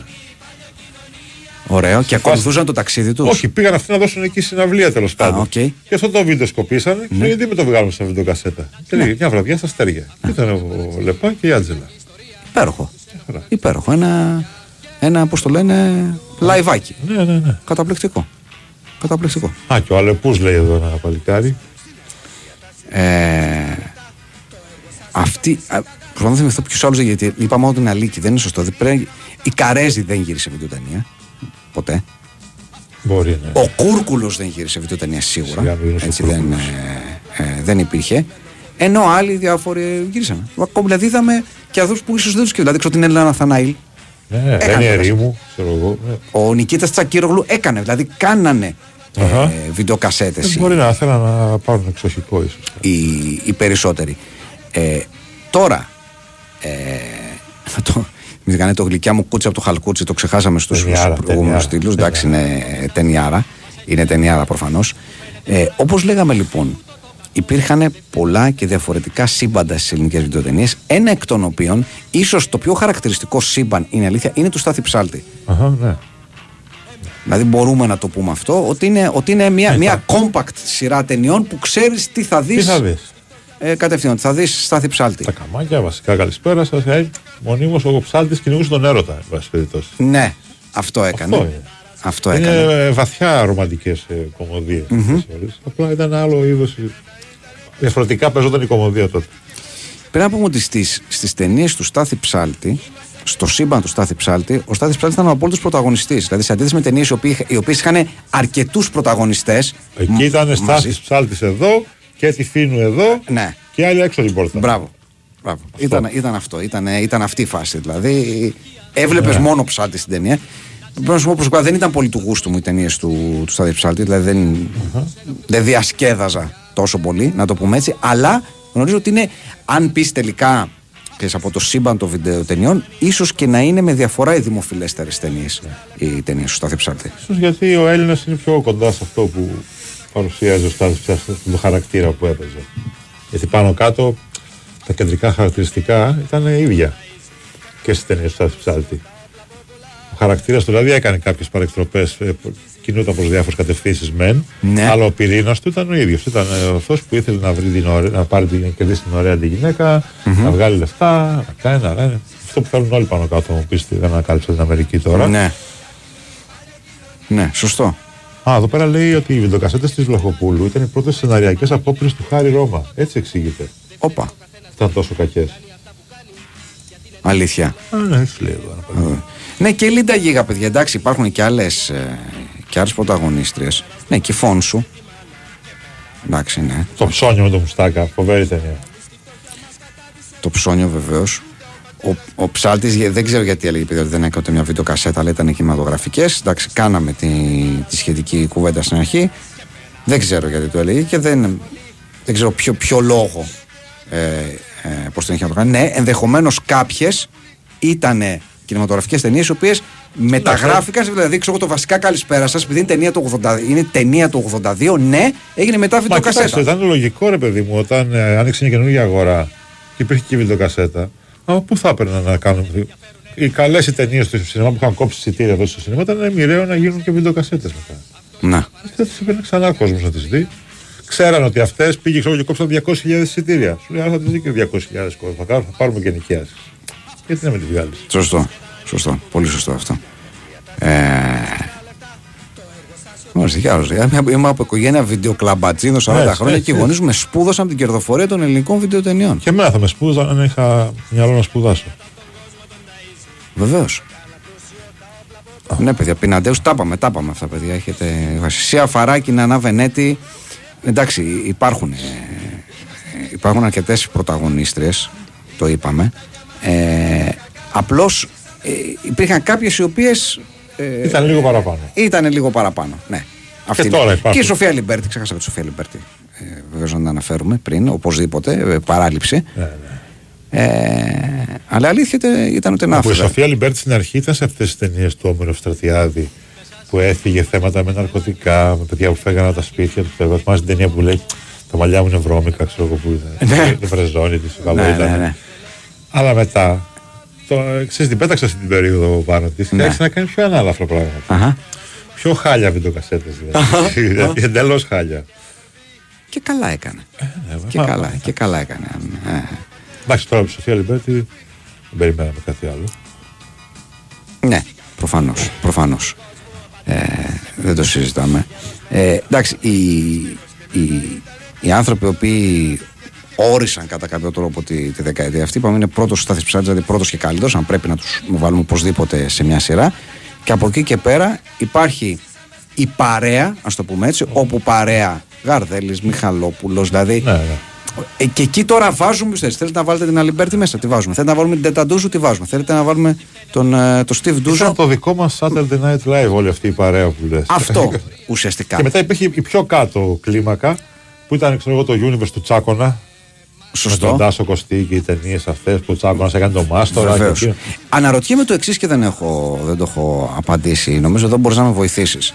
Το γεγονός ότι υπήρχαν σε αρκετές βιντεοκασέτες παρεάκια και συγκεκριμένο- το συγκεκριμένο παρεάκι έτσι, το οποίο απλώς εμπλουτιζόταν αναλόγως στην. το- Αλλά υπήρχαν, δηλαδή πάντα υπήρχε ο Γαρδέλης και ο Μιχαλόπουλος, δηλαδή 4-5 άνθρωποι υπήρχαν πάντα.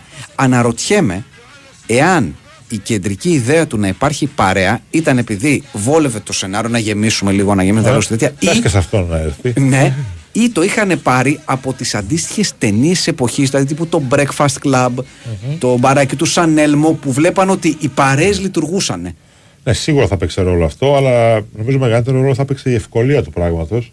Ότι πες και θα είναι και ο πάνω, πες και στη Ρένα να έρθει, ξέρω εγώ. δηλαδή υπήρχαν φάσεις ταινίες που έμπαινε όλο το κρού, ξέρεις, ε, το συνεργείο και οι ηθοποιοί σε, μια- σε ένα κρουαζιερόπλιο και καθέ, γυρνούσαν και είχαν γυρίσει μια ταινία ή και μια μισή.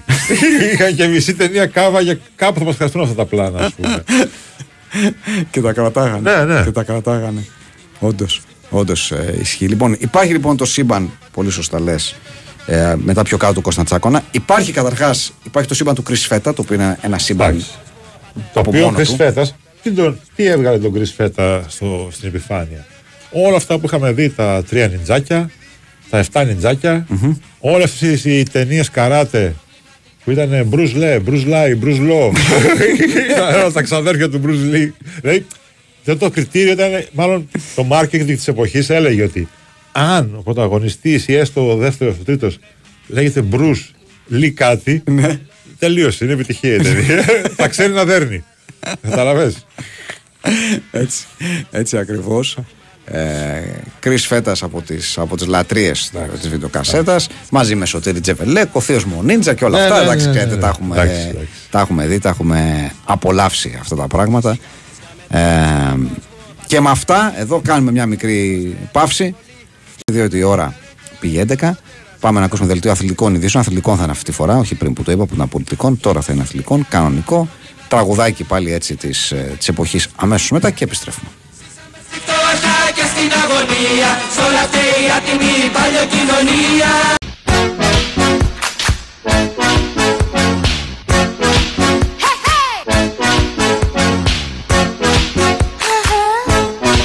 Δεν είναι ωραίος, αλλά μ' αρέσει. Δεν είναι ο τύπος του καμικάζι Με πάθος δίπλα την έχω πέσει. Γιατί τη βρίσκω σαν με κοιτάζει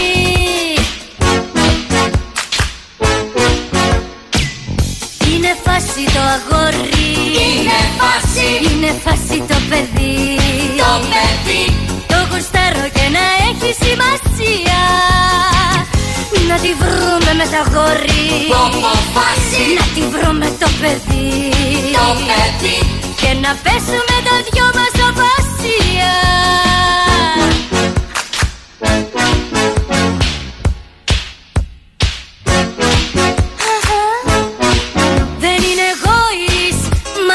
έχει κάτι Δεν με προσέχει κι όλο τα πίνει. Τον έχω βάλει όμως το μάτι Γιατί με φτιάχνει και μου τη δίνει.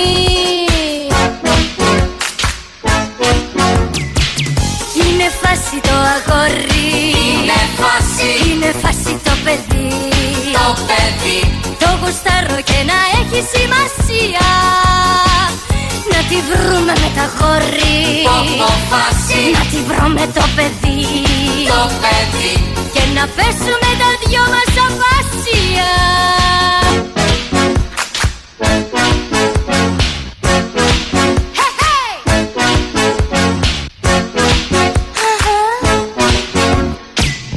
Είναι φάση το αγόρι. Είναι φάση. Είναι φάση το παιδί έχει σημασία. Να τη βρούμε με τα γόρι. Φάση Να τη βρούμε το παιδί. Το παιδί. Και να πέσουμε τα δυο μας απασία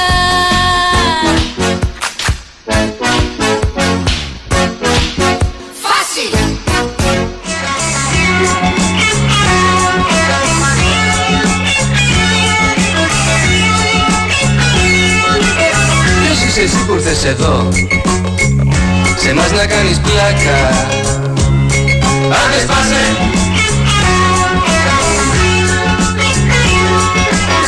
Είσαι ζημιά δεν παίρνεις μια. Αλλού να πας για τράκα. Άντε σπάσε Σπάσε.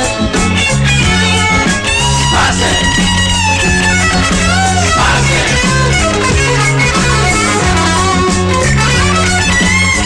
Ένα από τα πρώτα λυρικά ράπ ακόμα, όπως πολύ σωστά ε, είπες. Λυρικό ραπ. Δηλαδή τώρα, τώρα αυτό το κομμάτι Βέβαια.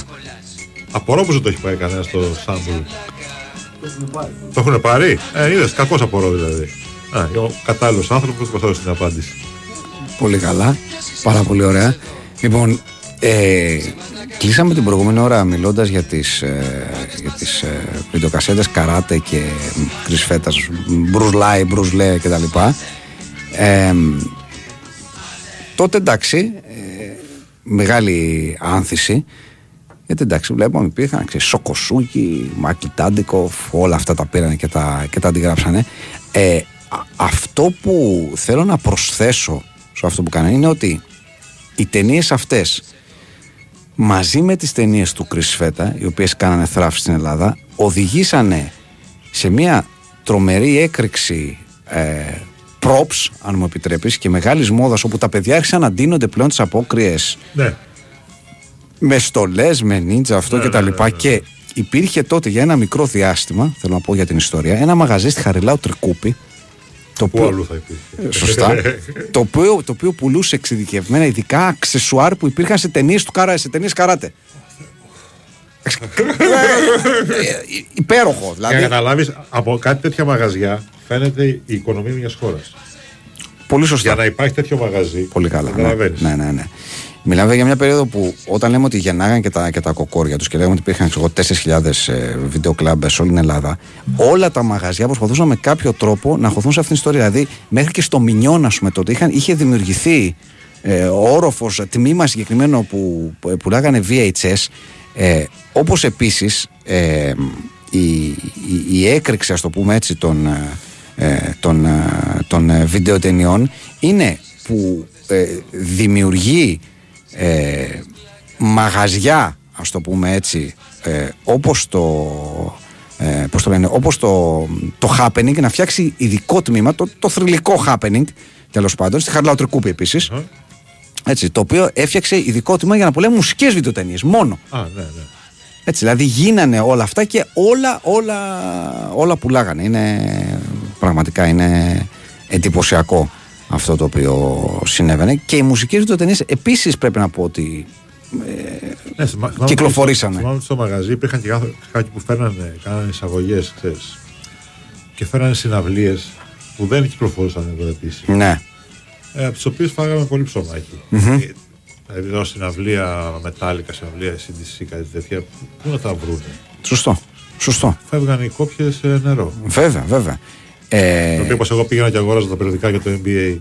Τα έφερνε ένα μαγαζί στην Καβάλα τότε. Και διάβαζα μέχρι και ποιος είναι ο editor. Και δεν να το διαβάζει Αχα. όλο. Και να μην αφήσεις λέξη αδιάβαστη. αχα. Έτσι υπήρχαν και αυτοί. Ας πούμε, αργότερα που είχα και το δισκάδικο πάλι, ξέρεις, υπήρχαν παράλληλες εισαγωγές που ασχολιόντουσαν μόνο με blues, με jazz, με πιο εξειδικευμένα Ναι. κομμάτια, ας πούμε, και πιο εξειδικευμένο κοινό μάλλον. Μιλώντας τώρα που είπες για περιοδικά, να πούμε ότι επίσης λόγω της έκρηξης της βιντεοκασέτας κυκλοφορούν και περιοδικά. Βγάζει ο Λιμπέρι στον κόσμο του βίντεο. Ναι. Έτσι. Πρέπει να πούμε ότι ναι, ε, ναι, λειτουργήσε η αγορά σε πολλά επίπεδα με τη, Πάρα πολλά. με τη βιντεοκασέτα. Πάρα πολλά. Ο κόσμος του βίντεο το οποίο παρουσίαζε βιντεοκασέτες. Αυτό έκανε ο κόσμος του βίντεο. Για να ξέρεις τι θα κυκλοφορήσει. Πρέπει να είσαι- τότε ήταν θέμα συζήτησης αυτό. Ναι. Έπρεπε να είσαι μέσα. Να μην σου λένε, σου λένε, ξέρω, είσαι το καινούριο του, ξέρω εγώ, του Τσακ Νόρις. Πώς να πεις όχι; Σου λένε δεν παρείας. Τι κάνει αυτός; Πού ήρθε, από ποιο χωριό κατέβηκε και δεν έχεις δει ακόμα αυτή Έτσι. την ταινία; Ε, δεν θυμάμαι αν συζητάγαμε και την άλλη φορά. Είναι πραγματικά μία από τις χαρακτηριστικές εικόνες και στις δεκαετίες του 80 αλλά και τις δεκαετίες του, του 90 στα, στα βίντεο κλαμπ ήταν ότι όποτε κυκλοφορούσε μια, πάρα, μια ταινία η οποία ήταν σίγουρο ότι θα γίνει μεγάλη επιτυχία ξέρω εγώ τώρα από τις επόμενες, ξέρω, το Wall Street. Λέω τώρα μια, μια τυχαία. Υπήρχε περίπτωση, μπορείς να το επιβεβαιώσει να μου το διαψεύσεις, να πηγαίνεις στο βίντεο κλαμπ και σε ολόκληρη τη βιτρίνα ο βιντεοκλαμπατζή, ο οποίος ήθελε να εντυπωσιάσει, να έχει μπροστά 50 κόπιες. Δηλαδή, όλη η βιτρίνα να είναι 50 κόπιες. Δεν ήταν πολύ εύκολο να το κάνεις με τις συνθήκες που αγόραζες τις ταινίες τότε. Γιατί δηλαδή έβγαινε μια. έβγαζε την κυκλοφορία, το, το λέω το πακετο η Audio Visual, ας πούμε, η Videosonic ή μια, κάποια εταιρεία. Ναι. Και είχε τους έναν ή δύο κορυφαίους τίτλους μέσα, τα blockbuster της εποχη Ωραία. Και από εκεί και μετά είχε τέτοιο κατημά μέσα. που, τι να σου πω, έπρεπε να βάλεις 10 κιλά για να φας, ε, ξέρεις, ε, κάτι εκλεπτισμένο. Ναι. Και εσύ τη άρεσε για να τα πάρεις γρήγορα, εκεί παίζονταν το παιχνίδι, σου λέγε τα θες τώρα, θα πάρεις όλο το πακέτο. Α, Για να τα πληρώσεις. έπαιζε έτσι. Οπότε οι δυνατοί ταμιακά Παίκτες, ναι. τα παίρνανε. Και είχε πιο γρήγορα κάποιο μαγάζι μια ταινία από ότι την είχε κάποιο άλλο. Αχα. Περίμενε τέλος του μήνα να μπορεί να διαλέξει όποιος θέλει να σπάσει το πακέτο και να πάρει όποιος θέλει. Και πιστεύω ότι τώρα με αφορμή αυτό ότι και τα βίντεο κλαμπ και τα δισκάδικα θα είχαν πάει πάρα πολύ καλύτερα στο long run γιατί Ναι. είχαν τις εποχές της δόξας τους αν οι εταιρείες οι οποίες προμηθεύανε και τα βίντεο κλαμπ και τα δισκάδικα δεν ήταν εχθρικές προς τους πελάτες τους. Είναι το- η μοναδική κατηγορία που με μπλέκουν μέσα τα πνευματικά δικαιώματα και όλα αυτά και τους κυνηγού, μας κυνηγούσαν να μας κλείσουν στην ουσία. Δεν υπήρχε- Στρομερό, δεν έτσι. υπήρχε πουθενά άλλο αυτό. Ναι. Και ρούχα πλαστά υπάρχουν. Ναι. Και ακούσια, αλλά δεν τους κυνηγάνε να τους κλείσουν. Δεν τους κυνηγούσαν ποτέ. Τους κυνηγάνε αυτούς που τα πουλάνε έξω στον δρόμο. Ναι. Εντάξει, όπως και τώρα π.χ. που δεν κυνάει κανένας με συντή πια έξω στον δρόμο, αλλά αυτούς κυνηγούσαν και τότε. Ναι. Εμένα στο μαγαζί, ας πούμε, μου έχουν έρθει σε, στη δική μου θητεία μόνο τρεις φορές για έλεγχο. Αχα. Και νωρίτερα ήταν απλώ το, φο- το φοβόντουσαν αυτό το πράγμα. Ότι θα έρθουν αυτοί και άστρο, μα έρθουν αυτοί καθαρίστηκες. Ναι. Ναι. Ε, Βεβαίως, να διαβάσω το μήνυμα του φίλου. Μόλις τελειώσει η εκπομπή, βλέπουμε τροχονόμος Βαρβάρα στον Α. Ταινιάρα. Βεβαίως. Ε, δεν γνωρίζω την απάντηση στην ερώτηση αν η κουλτούρα και η παραγωγή της βιντεοτενία έπαιζε και σε άλλες χώρες ή ήταν ελληνικό φαινόμενο. Όχι, υπήρχε. Γιατί άμα πιάσουμε ε, τα blockbuster, της, την αλυσίδα βιντεοκλάπ στην Αμερική, Ναι. η οποία και αυτή πήγε πάρα πολλά χρόνια και έκλεισε σχετικά πρόσφατα, και εκεί υπήρχε αυτό να δουν την κασέτα. Ε, υπάρχει επίσης μια ταινία με τον ε, Jack Black που λέγεται Be Kind Rewind. Ναι. Τότε ήταν ο μεγάλος καημός του κάθε μαγαζιού να σου φέρουν την ταινία πίσω γυρισμένη στην αρχή. Είχαμε ειδικά μηχανάκια που ήταν στην ουσία ένα πραγματάκι που έβαζε την κασέτα και είχε μόνο να τη γυρίσει πίσω, δεν είχε τίποτα άλλο. Είχε δύο κουμπιά. Γυρνάει η rewind και stop. Αυτά ήταν. δεν έπαιζε αυτό το πράγμα. Ήταν μόνο για να γυρνάει την κασέτα. λοιπόν, και με- ο τίτλος της ταινίας αυτής λοιπόν βασίζεται εκεί πάνω. Και είναι η ιστορία ενός βίντεο κλαμπ που έχει αντέξει κάπου στην. Στη, στη- αν θυμάμαι καλά, είναι στη Νέα Υόρκη, αλλά μπορεί να είναι και σε κάποια άλλη πόλη. Ναι. Ο Τζακ Μπλάκ είναι ο ψηλοτρελός του χωριού που πιστεύει ότι το εργοστάσιο ηλεκτρισμού τους επηρεάζει με μαγνητικά πεδία και μετά φοράει άλλο ένα αλουμινόχαρτο στο κεφάλι του. Ένα βράδυ μπαίνει στο εργοστάσιο για να το κλείσει, γιατί δεν μπορεί άλλο αυτή την κατάσταση. Του χτυπάει το ρεύμα και όταν γυρνάει στο βίντεο κλαμπ που δεν δούλευε αυτό στο βίντεο κλαμπ, δούλευε ο φίλος του. Ε, από τον μαγνητισμό που έχει πάνω τους, σβήνει όλες τις βιντεοκασέτες. Πω. Και τι νοικιάζουν και είναι άδειες. Και Πω. το αφεντικό λείπει σε ταξίδι και μέχρι να γυρίσει. Θα πω ωραία λέξη τώρα. Σκαρφίζονται αυτοί. Αχα. Δεν θα τις γυρίσουμε μόνοι μας. Και γυρνάνε, ξέρεις, σε πρωτόγονες εκδόσεις των Ghostbusters. το Predator. και αυτό το πράγμα δίνουν τις ταινίες σε κόσμο κανονικά και γίνεται επιτυχία και μαζεύεται ουρές απ' έξω για να δουν αυτή την έκδοση. της ταινίας. Γύρνα μου ένα Jurassic Park, του λέει. Γύρνα μου αυτό. Πολύ ωραία ταινία. Φυσικά δεν, δεν είναι, είναι καθόλου γνωστή, αλλά Ναι. Ε, θέλω τώρα να σκεφτόμαστε, εντάξει, δεν είναι φίλοι. Ναι, η, υπήρχαν και, και πορνό βιντεοτενίε. Υπήρχε και αυτό βέβαια, το, βέβαια, τι λες. το κομμάτι. Πορνό, Είχαν μαγαζιά που είχαν ε, ολόκληρο όροφο, ή το υπόγειο ή το πατάρι, ήταν όλο τέτοιο. ναι. Και soft και. Και μαγαζιά που ήταν μόνο τέτοια. Από ένα σημείο και μετά. Α, υπήρχαν και τέτοια; Ναι, ναι, ναι. Α, απο- αποκλειστικά; Ναι, ναι, ναι, ναι. Α, αυτό δεν το γνώριζα. Α, Αυτό δεν το Μπορεί να γνώριζα. ήταν δίπλα-δίπλα με το κανονικό μαγαζί. Αλλά είχε είπε ο τύπος ότι δεν χωράω ω Πήρε το δίπλα μαγαζί και το έκανε μόνο τσοντάδικο. Και έβαζαν μέσα τότε, τότε βγήκε και η πρώτη φάση με τα sex shop και με είδη sex shop στα video club. Ναι. Που ήμασταν πολύ μερακλεί. Φέρε και αυτό, φέρε και αυτό, να πάω σπίτι να το γλεντήσουμε. Μάλιστα. Εκεί φαντάζομαι ότι σε πρώτη ζήτηση πρέπει να ήταν οι ελληνικές, το ελληνικό σκληρό πορνό, ας πούμε. Φαντάζομαι ή, ή, τα, ή τα ξένα. Ε, κοίταξε τα ελληνικά ήταν. Ε, Τα πρώτα τα ελληνικά ήταν ε, καθαρά μεταφορά από κινηματογραφικές Ναι. παραγωγές. Ναι. Με γκουσγκούνι, με το. με Ναι, ταινίες- δονοβλεψίας ταινίες και του τέτοια, Μπέρτο, ναι. ας πούμε, τον μεγάλος Ναι, σκηνοθέτη βέβαια. της εποχής κτλ. Βεβαίως. Αλλά στη, στην πρώτη εποχή του βίντεο κλαμπ, αυτές που κάνανε που μεσονόριζαν ήταν οι γερμανικές. Ντόπερμαν. Ε, εδώ είπαμε Private, ε, Τερέζα Ορλόσκι, αυτές οι εταιρειε Μετά βγήκε η Pussycat που ήταν λίγο πιο, ξέρω εγώ, μιλούσαν λίγο πιο ανθρώπινα. Και υπήρχαν και ελληνικές παραγωγές όπως και, έτσι και πιο soft ε, Ναι, ταινίε. υπήρχαν το China Blue, οι νύχτες της China Blue, υπήρχαν αυτά τα που έδειχνε ένα φεγγάρι αργότερα το Alter. Στις 2 και στις 3 τη νύχτα. Σωστό. Το έβλεπες μέχρι ένα σημείο. Ναι, ναι, ναι. Και ναι. από εδώ και μετά δικό σου. έτσι, έτσι, έτσι. Λοιπόν, και αντίστοιχες ελληνικές, ας πούμε, το χόμπι μου βιασμός, ας πούμε, για παράδειγμα, που είναι Ναι, μια από τις κορυφαίες ελληνικές ταινίες, είναι μια ταινία που μπορείς να την πεις soft πορνό ε, σε ένα κομμάτι της τουλάχιστον, ναι. Εντάξει, και υπήρχαν και ειδικές ε, ιστορίες, υπήρχαν ειδικές κωδικές εκφράσεις, τα έχουμε ξανασυζητήσει Ναι, αυτά ναι, έτσι για. Και το άλλο του που τη φέρνανε πίσω τη βιντεοκασέτα την, ε, την Τζόντα. Ναι. Όταν δεν γυρνούσαν πίσω κάποιοι μερακλείδες. Ναι.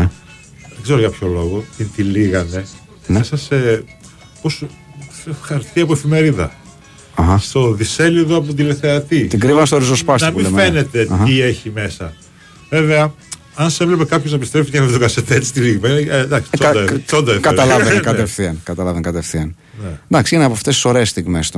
Μιλώντας για ωραίες στιγμές, γιατί είπαν και έτσι, οι στιγμές των, των βιντεοκλαμπ, νομίζω ότι λίγα πράγματα μπορούν να, ε, να συγκριθούν σε βαθμό ευχαρίστησης σε σχέση με το πώς ένιωθες για παράδειγμα όταν πήγαινες σε ένα βίντεο κλαμπ έψαχνες μια ταινία η ταινία δεν υπήρχε παρότι ας πούμε είχε ξέρω εγώ 7 κόπιες ήταν όλες νοικιασμένες και την ώρα που ήσουν μέσα κάποιος επέστρεφε Άστο. Εκεί πήγες σε βρεσλαχείο μετά.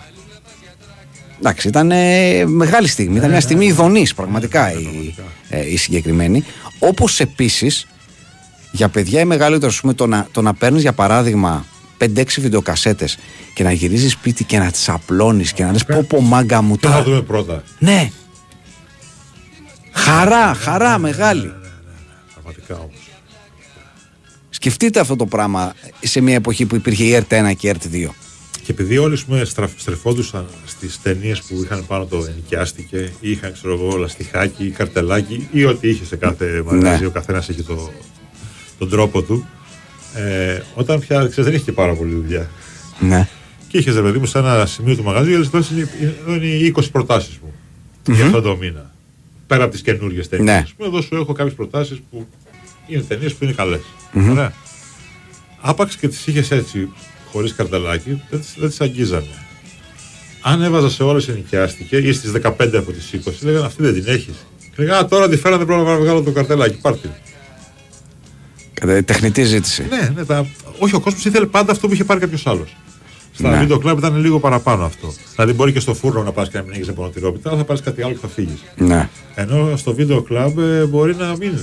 Αν θες αυτή τη συγκεκριμένη, δεν θα περάσω μετά. Θα κράτατε, πάρε με τηλέφωνο. Αυτό να την πάρω. Να σου πω, στους ανθρώπους οι οποίοι.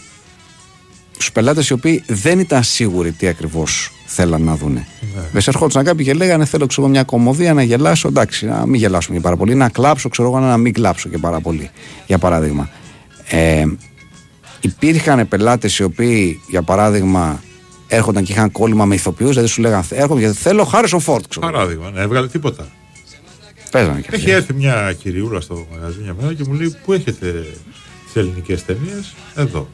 Είχαμε, ξέρεις, από τις πιο παλιές, τις φίλου φίλου που είχαν κυκλοφορήσει σε DVD σε κάποια φάση, μέχρι τις καινούργιες κυκλοφορίες από τα 90s και μετά, ξέρεις, αυτό το καινούριο κύμα ελληνικού κινηματογράφου.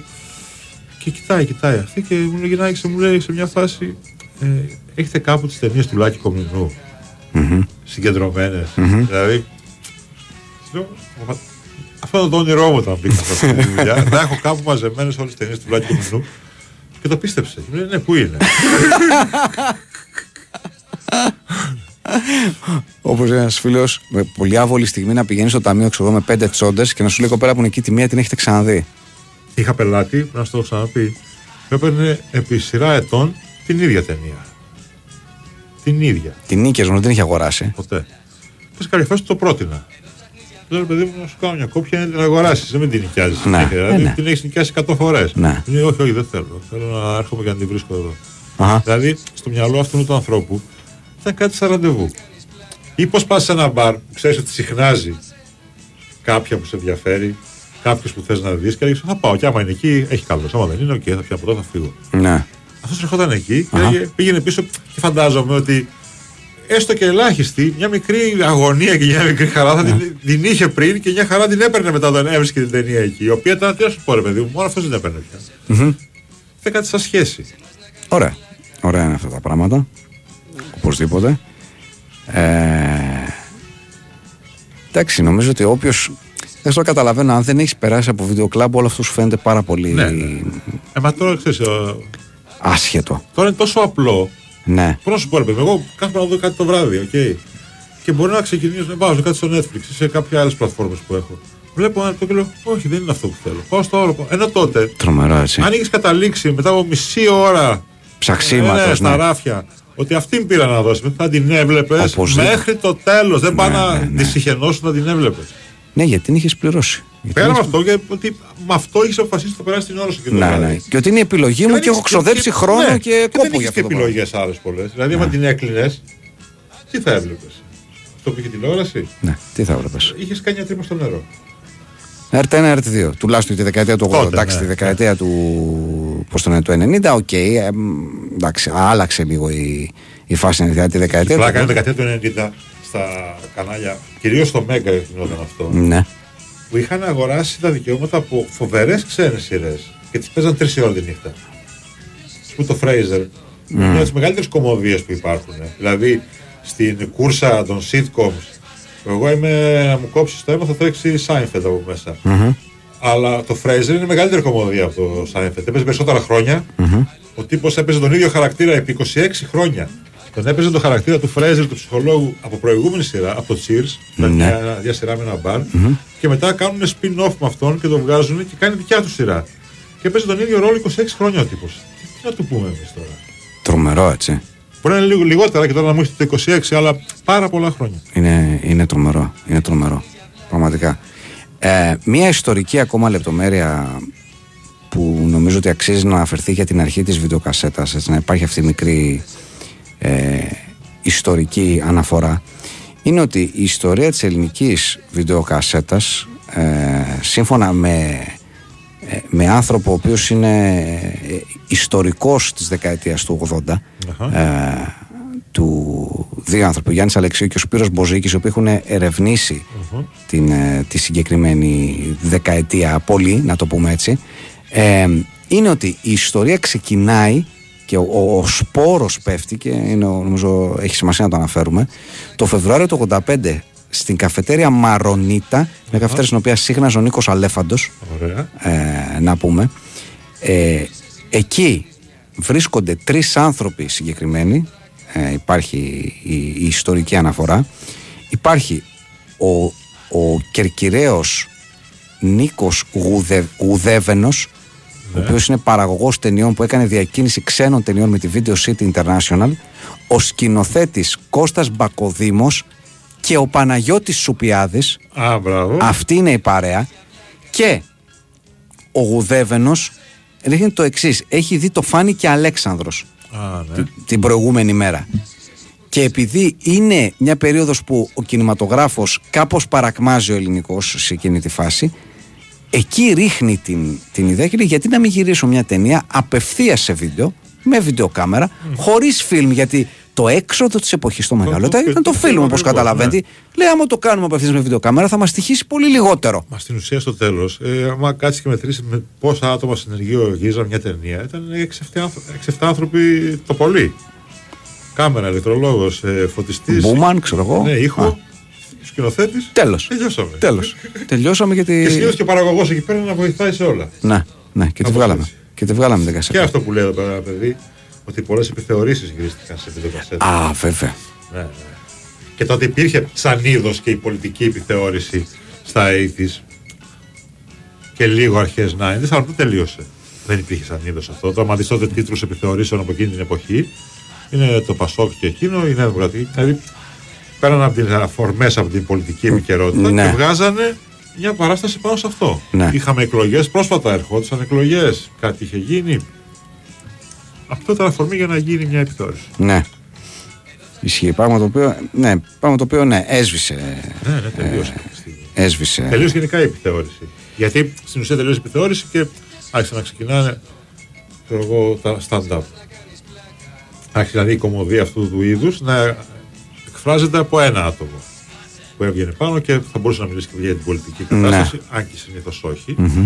Δεν μας λένε τι έλεγε η μαμά τους. Τελευταίες επιθεωρήσεις αυτού του τύπου, ποιοι κάναν, θα λέμε, εγώ, Τσιβιλίκας, ας πούμε; Τσιβιλίκας. Κωνσταντίνου. εγώ, ας πούμε, πιτσιρικά θυμάμαι, με είχαν πάει οι γονείς μου ε, μέσα στα άλλα που μου έχουν κάνει στο δελφιναριο Και είχαμε δει μια παράσταση που ήταν Πασόκ και κάτι. Ναι. Και έπαιζε ο Μουστάκα, ο Ψάλτης, ο Γιονάκη, η Φιλίνη, χίλιοι δυο. Και εμένα αυτό που μου είχε μείνει από εκείνη την παράσταση ήταν που έφαγα δύο παγωτά γρανίτα και μετά πόνωσε η κοιλιά μου. Αυτό. Σπουδαίο. Σπουδαίο. Σπουδαίο όπως και, όπως και σπουδαία η, η επιθεώρηση στην, ε, ε, στη δεκαετία του, του 80. Ναι, γυρίστηκαν όντως σε βιντεοκασέτες. Ναι, παιδιά, ε, μέσος όρος γυρίσματος, ναι, ήταν ένα Σαββατοκύριακο μιας ταινίας. είπαμε, δεν ήταν, δεν ήταν τίποτα. Πότε, πότε αρχίσαν τα, τα παιδικά στα βιντεοκλαμπ. Μμ, Κάπου το 85-86. ε, εκεί. Εκεί άρχισαν και φέρναν απ' έξω βιντεοτενίες αρχικά, βιντεοκασέτες. Και μετά από εκεί άρχισαν να βγαίνουν και κάτι τύπου. Καλά, Disney και αυτά δεν υπήρχαν τότε. Ναι. Κάτι κάντι κάντι θυμάμαι εγώ. Ναι. Κάτι τέτοια θυμάμαι σε τέτοια. Λοιπόν, 11 και μισή. Κυρίες και κύριοι, πάμε σε δελτίο πολιτικών ειδήσεων. Ένα ακόμα τραγουδάκι και επιστρέφουμε για το τελευταίο ημίωρο.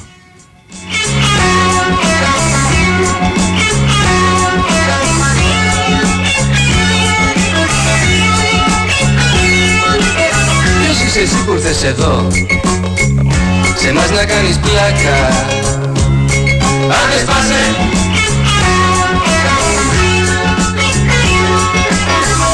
Είσαι ζημιά δεν παίρνεις μια. Αλλού να πας για τράκα. Άντε σπάσε. Σπάσε. Σπάσε. Σπάσε.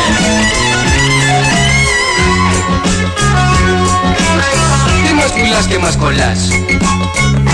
Εδώ ψάχνεις για βλάκα. Άντε σπάσε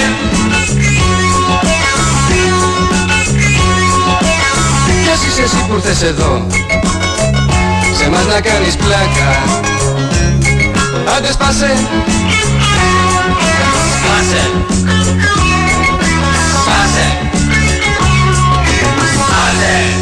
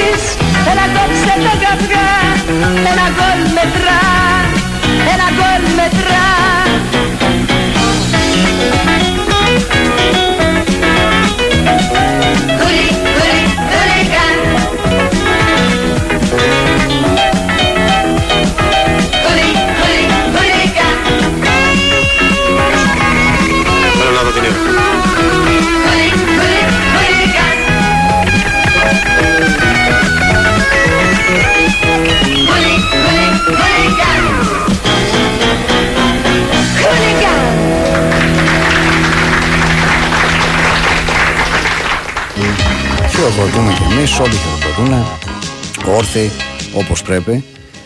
Ε, Μπαίνοντας στο τελευταίο ημίωρο, νομίζω ότι μπορούμε να, να συζητήσουμε για να πούμε έτσι και δύο πράγματα παραπάνω.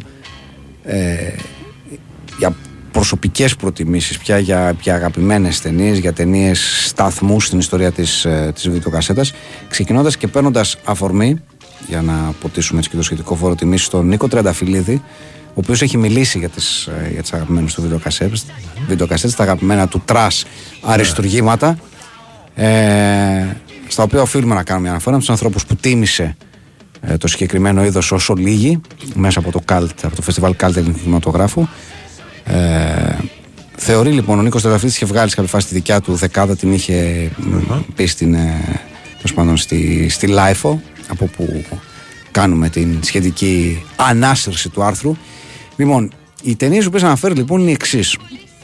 Είναι η εκδίκηση του πατέρα, από μια πολύ σπουδαία ταινία, πρέπει να πω. Μια... Τις δώθες τώρα. Είναι... Τι δεν έχω δει δηλαδή. Ναι, λοιπόν, η εκδίκηση του πατέρα την έχω δει την εκδίκηση του πατέρα. Είναι μια πολύ σπουδαία ταινία. Είναι πραγματικά μια ερμηνεία ζωής από τον Αλέκο Αλεξανδράκη, ο οποίος είναι. Α, που τον μπλέκουν με τα ναρκωτικά. Ο οποίος είναι βεβαίως. Εντάξει, ταινιάρα. Είναι, είναι ε, ναρκωμανής δημοσιογράφος που έχει χάσει το γιο του από Και έχει ναρκωτικά. κάνει στο ρεπορτάζ πάνω τον έχουν πιάσει, τον έχουν ε, κάπου και του δίνουν ναρκωτικά κι αυτού. Έτσι. Ναι, λοιπόν, ωραία. και προσπαθεί να ξεσκεπάσει το κύκλωμα, το οποίο κύκλωμα είναι ο Τάσος Κωστής τελικά. Εντάξει. Και Σπύρος Καλογύρω, εντάξει, μια, μια φανταστική ταινία. Μια φανταστική πραγματικά ταινία. Την οποία να δείτε όλοι και νομίζω ότι υπάρχει, μπορείτε να δείτε και εύκολα και στο YouTube. Πρέπει να υπάρχει ολόκληρη. Γι' αυτό μάλιστα τώρα που λες αυτό με τον Αλεξανδράκη, Ναι. στο, στα, στέκια που έχει κάνει, στα στέκια που έχει κάνει ο Τριανταφυλλίδης έχει σκηνή από αυτή την ταινία μέσα. Στο κομμάτι που μιλάει για τα βίντεο κλαμπ έχει σκηνή από αυτή την ταινία με τον Αλεξανδράκη. μέσα. Είναι, είναι μια σπουδαία ταινία. Δηλαδή, αν δεν την έχετε δει και έχετε σε τώρα γουστάρετε σήμερα μια μισή ωρίτσα, να την ψάξετε νομίζω στο YouTube. Υπ- Ναι, μέχρι πριν από- υπάρχουν, υπάρχουν κανάλια που έχουν μέσα αριστουργήματα trash. Δηλαδή Ναι, ναι. 400 ταινίες έχει ο ένας, 500 ταινίες ο άλλος. Αχα. Πράγματα που δεν υπάρχουν πουθενά άλλου. Ναι, ναι, ναι. Δηλαδή, ίσως μόνο να τις πετύχεις εκεί στο, στο μοναστηράκι, στο ψηρή που έχουν κασόνια με βιντεοκασέτες. Ναι, σωστό, σωστό. Λοιπόν, η εκδίκηση του πατέρα λοιπόν είναι μια ταινία ε, η οποία είναι, είναι, είναι, είναι must see πραγματικά. Λοιπόν, ο Λούς Τρενταφυλλίδης μιλάει επίσης για το Commandant Maria. Αυτό δεν μου έρχεται τώρα. Commandant Maria λοιπόν είναι ένα ε, αντιναζιστικό musical Θα κάτσε το κολοχαγό να τάσει. ναι, ναι. Ε, με αντιστασιακές πλεκτάνες, με μπουφωνικά χορευτικά. Τρέλα. Ε, στο οποίο πρωταγωνιστεί η Ελένη Φιλίνη. Εντάξει. Μια ερωτική ιστορία με φόντο το δεύτερο παγκόσμιο πόλεμο, ας πούμε αυτό. Τρέλα, τρέλα. Έτσι και δεν χρειάζεται να πούμε κάτι άλλο. Εντάξει, Κομμαντάντ Μαρία, την ψάχνετε και τη βλέπετε. Βεβαίως στη δεκάδα τον Νίκο Τρενταφυλλίδη βάζει μια ταινία την οποία νομίζω ότι ο καθένας θα την έβαζε στη δεκάδα του. Το μεγάλο αγώνα. Έτσι, ο μεγάλος αγώνας είναι από τις ούτως ή άλλως από τις χαρακτηριστικότερες βιντεοκασέτες της δεκαετίας. Έτσι, Αλμπέρτο Εσκενάζη. Ε, θυμίζω ως Νίκος Σαφέρης. Έτσι, ο τραυματισμός, το ποτό. Το γόνατο. ναι. Ε, Ταυτίζομαι. Έχω κάνει χιαστούς. ναι, όλη, όλη, όλη αυτή η, η, η τρομερή ιστορία. Ένα μάθημα ζωής, θα έλεγα ότι είναι αυτή η βιντεοκασέτα στην, ε, στην πραγματικότητα. Ε, Συνεχίζοντας τη λίστα του, ο Νίκος Τρενταφυλλίδης ε, βάζει σε αυτήν το Ιμπάτσι πουλάνε την ηρωίνη νούμερο 2. Το 2. Έτσι. Τις σπάνιε φορέ που το sequel είναι καλύτερο. Ακριβώς. Το βάζει δίπλα στον ονό Έτσι. και δεν μου έρχεται τώρα ποιο άλλο δύο ήταν καλύτερο. Λοιπόν, με Steve Ντούζο, με Σπύρο Καλογύρου, με με με. Λοιπόν, τα ναρκωτικά στα θρανία. Έτσι, οπωσδήποτε. Δεν το συζητάμε τώρα αυτό το πράγμα. Με Τζόνι Θεοδωρίδη, θυμίζω με Θεόφιλο Βανδόρο. Έτσι, μια ταινία ε, πεις για όλη την οικογένεια, αν μου επιτρέπετε. Ε, Λέγοντα αυτό να πούμε ότι είναι, είναι λογικό και δεν, είναι, δεν ήταν, ε, ε, πώς να πω, ε, φάση της εποχής η προσπάθεια εντυπωσιασμού. Πολλές ταινίες, να το πούμε τώρα για τους μικρότερους είναι περισσότερο αναφορά, για τους πιτσιρικότερους.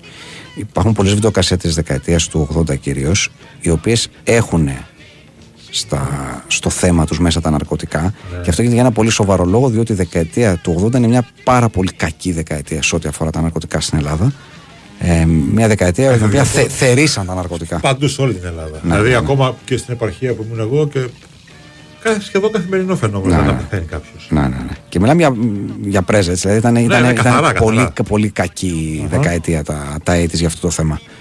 Ε, μία ταινία, την οποία επίσης βάζει ο Νίκος Τρενταφυλλίδη σπουδαία, είναι ο Σαλονικιό. Έτσι. Με Διονύση Ξανθό. Εντάξει, δεν είναι. μόνο που παίζει ο Διονύσης Ξανθός. Ε, ναι, δεν χρειάζεται κάτι άλλο. Δεν Να χρειάζεται. ρωτάς ποιος θα είναι, ποιοι θα είναι εκεί, σου λέει θα είναι ο Γιονύσης Ξανθός. Εντάξει, Έρχομαι. δεν, δεν θέλω να ξέρω. Παρακάτω, δεν με νοιάζει. Έτσι. Λοιπόν, στη δεκάδα μπαίνει βεβαίως επίσης μία από τις πιο εμβληματικές κατά την άποψή μου και κατά την άποψή μου ε, βιντεοκασέτες της δεκαετίας που είναι ο Σκυλάς. Θέλω να φτάνει μια ψηλή επανάληψη τώρα. Ναι. Ξέρεις γιατί ο σκυλάς εν τω μεταξύ τον βλέπεις. Αν το δεις για, αν δεις για πρώτη φορά το σκυλά και σε ρωτήσεις τώρα. Πες μου, τι ταινία είναι ο σκυλάς. Δεν είσαι σίγουρος να πεις τι ταινία είναι. Δεν είσαι σίγουρος. έχει- έχεις ένα δίκιο. Ναι, είναι κοινωνική, είναι κομμωδία. Τι είναι ο σκυλάς ακριβώς; λίγο απ' όλα. Είναι λίγο απ' όλα. Αχα. Είναι λίγο απ' όλα. Ε, ακριβώς με Κώστα Στεφανάκη σε ρόλο καριέρας, πρέπει να πούμε, στον, ε, στο σκυλά. Πραγματικά ρόλο καριέρας, με ηθικά διδάγματα, με όλα. Την οποία ταινία, θέλω να συμπληρώσω εδώ, αν μου επιτρέπετε, Αχα. ε, σκηνοθετεί ο Δημήτρης Βογιατζής. Ο Δημήτρης Βογιατζής Ναι. είναι ο σκηνοθέτης και πρωταγωνιστής βεβαίως και απόλυτος πρωταγωνιστής του χόμπι μου ο βιασμός. Έτσι. Της Είχε κάθε- περίεργες ανησυχίες. Είχε, είναι αλήθεια. Κάτι, κα- δημιουργικά εννοώ. Πάντα, πάντα. Πάντα δημιουργικά δεν το. Και αφού πάμε εδώ πέρα στον σκύλα. Ναι. Εντάξει, δεν είναι 80's τώρα αυτό, αλλά είναι και ο νικητής στη μέση. Εντάξει, για τον νικητή. Ο νικητής έχει αποθεωθεί από αυτή την εκπομπή. Ε, είναι, είναι μια ταινία, πώς να σου πω, την οποία δεν γίνεται να μεγαλώσει να φτάσεις ας πούμε, σε ηλικία, να σου πω ενηλικίωση και να μην την έχεις δει. Πρέπει να τη δεις. Είναι, είναι κενό στην παιδεία σου. Ναι. Τον νικητή πρέπει να τον δεις. Δεν υπάρχει τι, δεν υπάρχει γιατί, δεν υπάρχει πείτε μου κάτι γιατί. Δεν υπάρχει τίποτα. Τον νικητή το βάζεις και το βλέπεις. Αυτό. Και είσαι, είσαι μετά ένας καλύτερος άνθρωπος. Θέλω να πω, ρε παιδί μου, μην το ξεχάσω, ότι τότε τα βίντεο κλαμπ ήταν ε, σαν ε, ένας χώρος ανταλλαγής απόψεων. Όταν δηλαδή, ρωτούσε κάποιος. Πες ένα καλό αστυνομικό, τι λέει ο άλλος, Ερχόταν ένα πελάτης, ο άλλος που έψαχνε παραδείγματα Ναι. και έλεγε Αυτό πάρε να δεις. Α, γινόταν κουβέντα, Το ναι. είδα χθες. Και πιάναν κουβέντα. Δηλαδή γινόταν. Ζυμώσεις. Ναι, γίνανε παρέες εκεί μέσα, γίνανε τέτοια.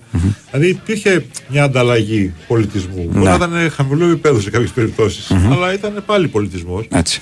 Και αν σκεφτείς, ας πούμε, πού έχουν καταλήξει αυτά τα στέκια πλέον να είναι, είναι τα, ποια είναι τα take away καφέ; Που κάθονται και συζητάνε για το αν το καλαμάκι είναι πλαστικό ή χάρτινο. Ναι. και τέτοιο. Δηλαδή το, το ενδιαφέρον είναι πολύ πιο χαμηλό πια, πώς να σου πω. Ενώ τότε στα βίντεο κλαμπ, στα δισκάδικα αντίστοιχα, δηλαδή ανταλλάσσαν απόψεις. Ο καθένας είχε τον καημό του. Ο ένας λάτρευε παράδειγμα τον Στάτη Ψάτη, ο άλλος δεν μπορούσε να το βλέπει. Έλεγε Α, δεν πρέπει να τις χαζομάρε. Εγώ θα με φέρω να δω αυτό. Γινόταν ένα πράγμα. γινόταν Γινότανε γόνιμος κάτι, διάλογος, Ναι, εν ναι, πάση μάθαινες περιπτώσει, ναι. κάτι. Και εσύ ακόμα που δεν ήξερες, έλεγες, έπαιρνες αφορμή και έλεγες Α, κάτσε το δω αυτό να δούμε τι είναι. Γιατί, γιατί σε αυτό να αρέσει τόσο και στον άλλον δεν αρέσει καθόλου. Ναι. Εγώ που θα σταθώ σε αυτή την κατάσταση. Λοιπόν, επιστρέφουμε στη, στη λίστα Νικού Τρεταφυλλίδη για να βρούμε το στραγγαλιστή της Συγκρού. Επίσης μια από τι εντάξει. με- Είδες μύθικη. αυτό, είδες που σου έλεγα για τους τίτλους πριν; Ναι. Είναι σαφέστατη. Ναι, ναι, ναι, ναι. Η ναι. ταινία θα είναι στη Συγκρού με ένα που στραγγαλίζει κάποιους κάποιες. Σωστό. Δεν θα είναι στο γαλατσι Να μπερδευτεί ο θεατής. Θα πει κάτσε εδώ, αυτό δεν είναι Συγκρού. Ε, στραγγαλιστή Συγκρού να πούμε ότι είναι και, και επίσης ερμηνεία ζωής του Απόστολου Σουγκλάκου. Ε, και είναι και μια ταινία με, με πολύ ενδιαφέρον σενάριο, να μου επιτρέπει. Δηλαδή, τώρα πέρα από το, το σενάριο εδώ πέρα είναι, είναι πραγματικά ενδιαφέρον. Είναι, είναι ένα, Αχα. ένα δουλεμένο ε, σενάριο. Δηλαδή, θέλω να πω, σε σχέση με τα, με τα πολύ απλοϊκά ε, σενάρια που έχουμε συζητήσει, ότι κάποιος μου πεθαίνει η γυναίκα του και σκέφτεται να φτιάξει μια κούκλα και να τη συμπεριφερθεί σαν να είναι ζωντανή, ε, έχουμε προχωρήσει λίγο. Δηλαδή, έχουμε κάνει Ναι, κάτι είναι- εδώ πέρα. Είναι η ιστορία ταινίας που ξαναέγινε ξέρω το πριν 5-10 χρόνια, ας πούμε. Δηλαδή ήταν Ναι. πολύ μπροστά για την Ναι, εποχή ναι, ναι, της ναι. Η, η ιδέα αυτή. Έτσι. Λοιπόν, ε, μια ταινία ακόμα την οποία αναφέρει ο Νίκος Τρενταφυλλίδης είναι ο Τοκογλύφος Αχα. Ε, με Κώστα Τσάκονα ε, σε ρεσιτάλ ε, ερμηνείας ο οποίος είναι τοκογλύφος που βγάζει ε, δ- δόντια πελατών, ε, χρυσά δόντια με Α. τα νάλια για να διασφαλίσει τα κεφαλαία του Σκληρός. και διάφορα τέτοια πράγματα ε, ωραία. Να θυμάμαι μια ταινία με τον Τζάκονα που η γυναίκα του τον απατούσε με τον εαυτό του. Ήταν ένας άλλος Τσάκονας, έπαιζε διπλό ρόλο. Εντάξει, υπέροχη. Δεν θυμάμαι πώς λεγόταν. η, η διπλή ρόλη είναι, Ναι, είναι αυτό, ναι. υπέροχη. Και βεβαίως η, η λίστα. Εδώ στον τοκογλύφο που λες, Ναι. βλέπω εδώ πέρα παίζει και έπαιζε μάλλον Φράνκο Αλφόνσο. Εντάξει. Θέλω να πω μεγάλη. Μετέπειτα εκλεκτός ε, της Ανίτα Σπάνια. θέλω, να, θέλω να πω σε αυτό το σημείο θα μου επιτρέψεις ε, μία ε, στιγμή ζωής είναι όταν ε, έχω καταφέρει να κλείσω συνέντευξη με τον Γιώργο Ταμπάκη Ω, ας πούμε τα μπάκι που έχει από της Σκαβάλα.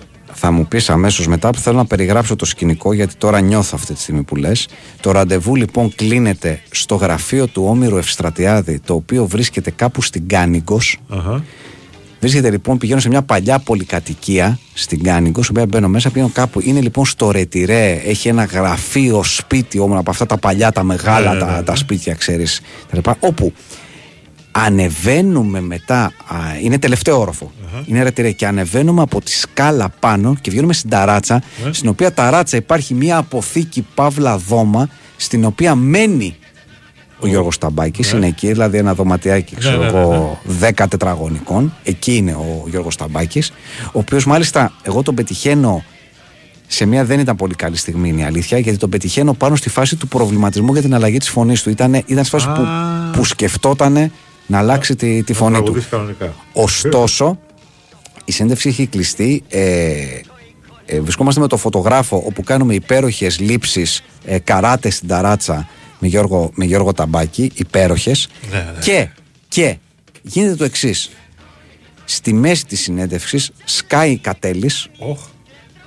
Οπότε το παρεάκι διευρύνεται και ολοκληρώνεται όλο αυτό το υπέροχο πράγμα. Και βρίσκομαι με τον Ταμπάκη, τον Όμορο Ευστατιάδη και τον Κατέλη, όταν σκάει Φράνκο Αλφόνσο. Ε, τελειώσαμε. έρχεται ο Φράνκο Αλφόνσο, εντάξει, δεν θέλω να φύγω από εδώ ποτέ. Τι να φύγει. αυτό, υπέροχο. Για πες για Έχει το έρθει Ταμπάκη. ο Ταμπάκης στη Γαβάλα τότε στα την εποχή της δόξας του και είναι να τραγουδήσει σε ένα μαγαζί. Ναι, Και πώς τον έχει πάρει ένας πελάτης του μαγαζιού και ψηλοφίλος τέλος πάντων ναι.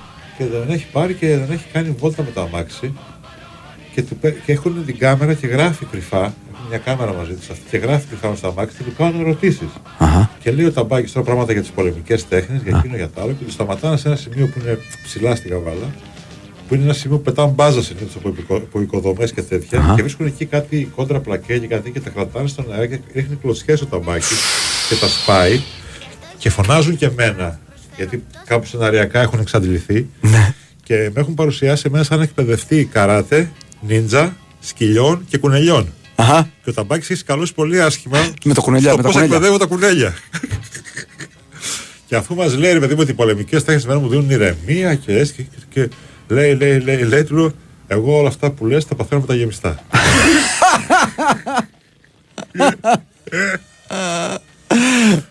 Υπέροχες, υπέροχες μεγάλες στιγμές. Μεγάλες στιγμές.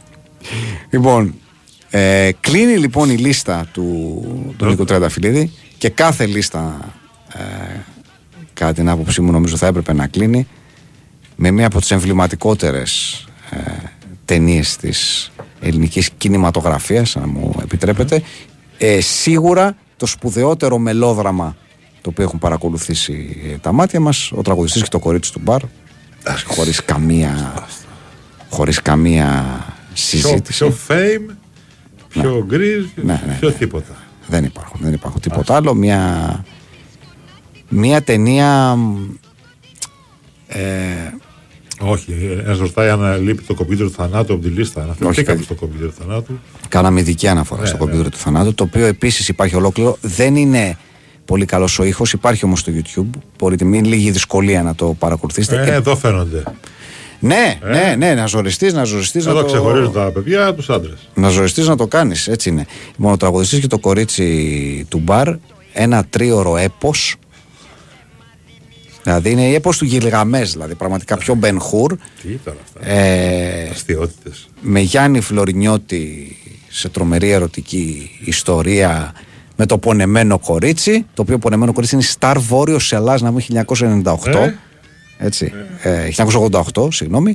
Ένα ουίσκι με λίγο πάγο και κοκακόλα, εντάξει, τα ξέρετε. Αυτά φαντάζομαι ε, πλέον.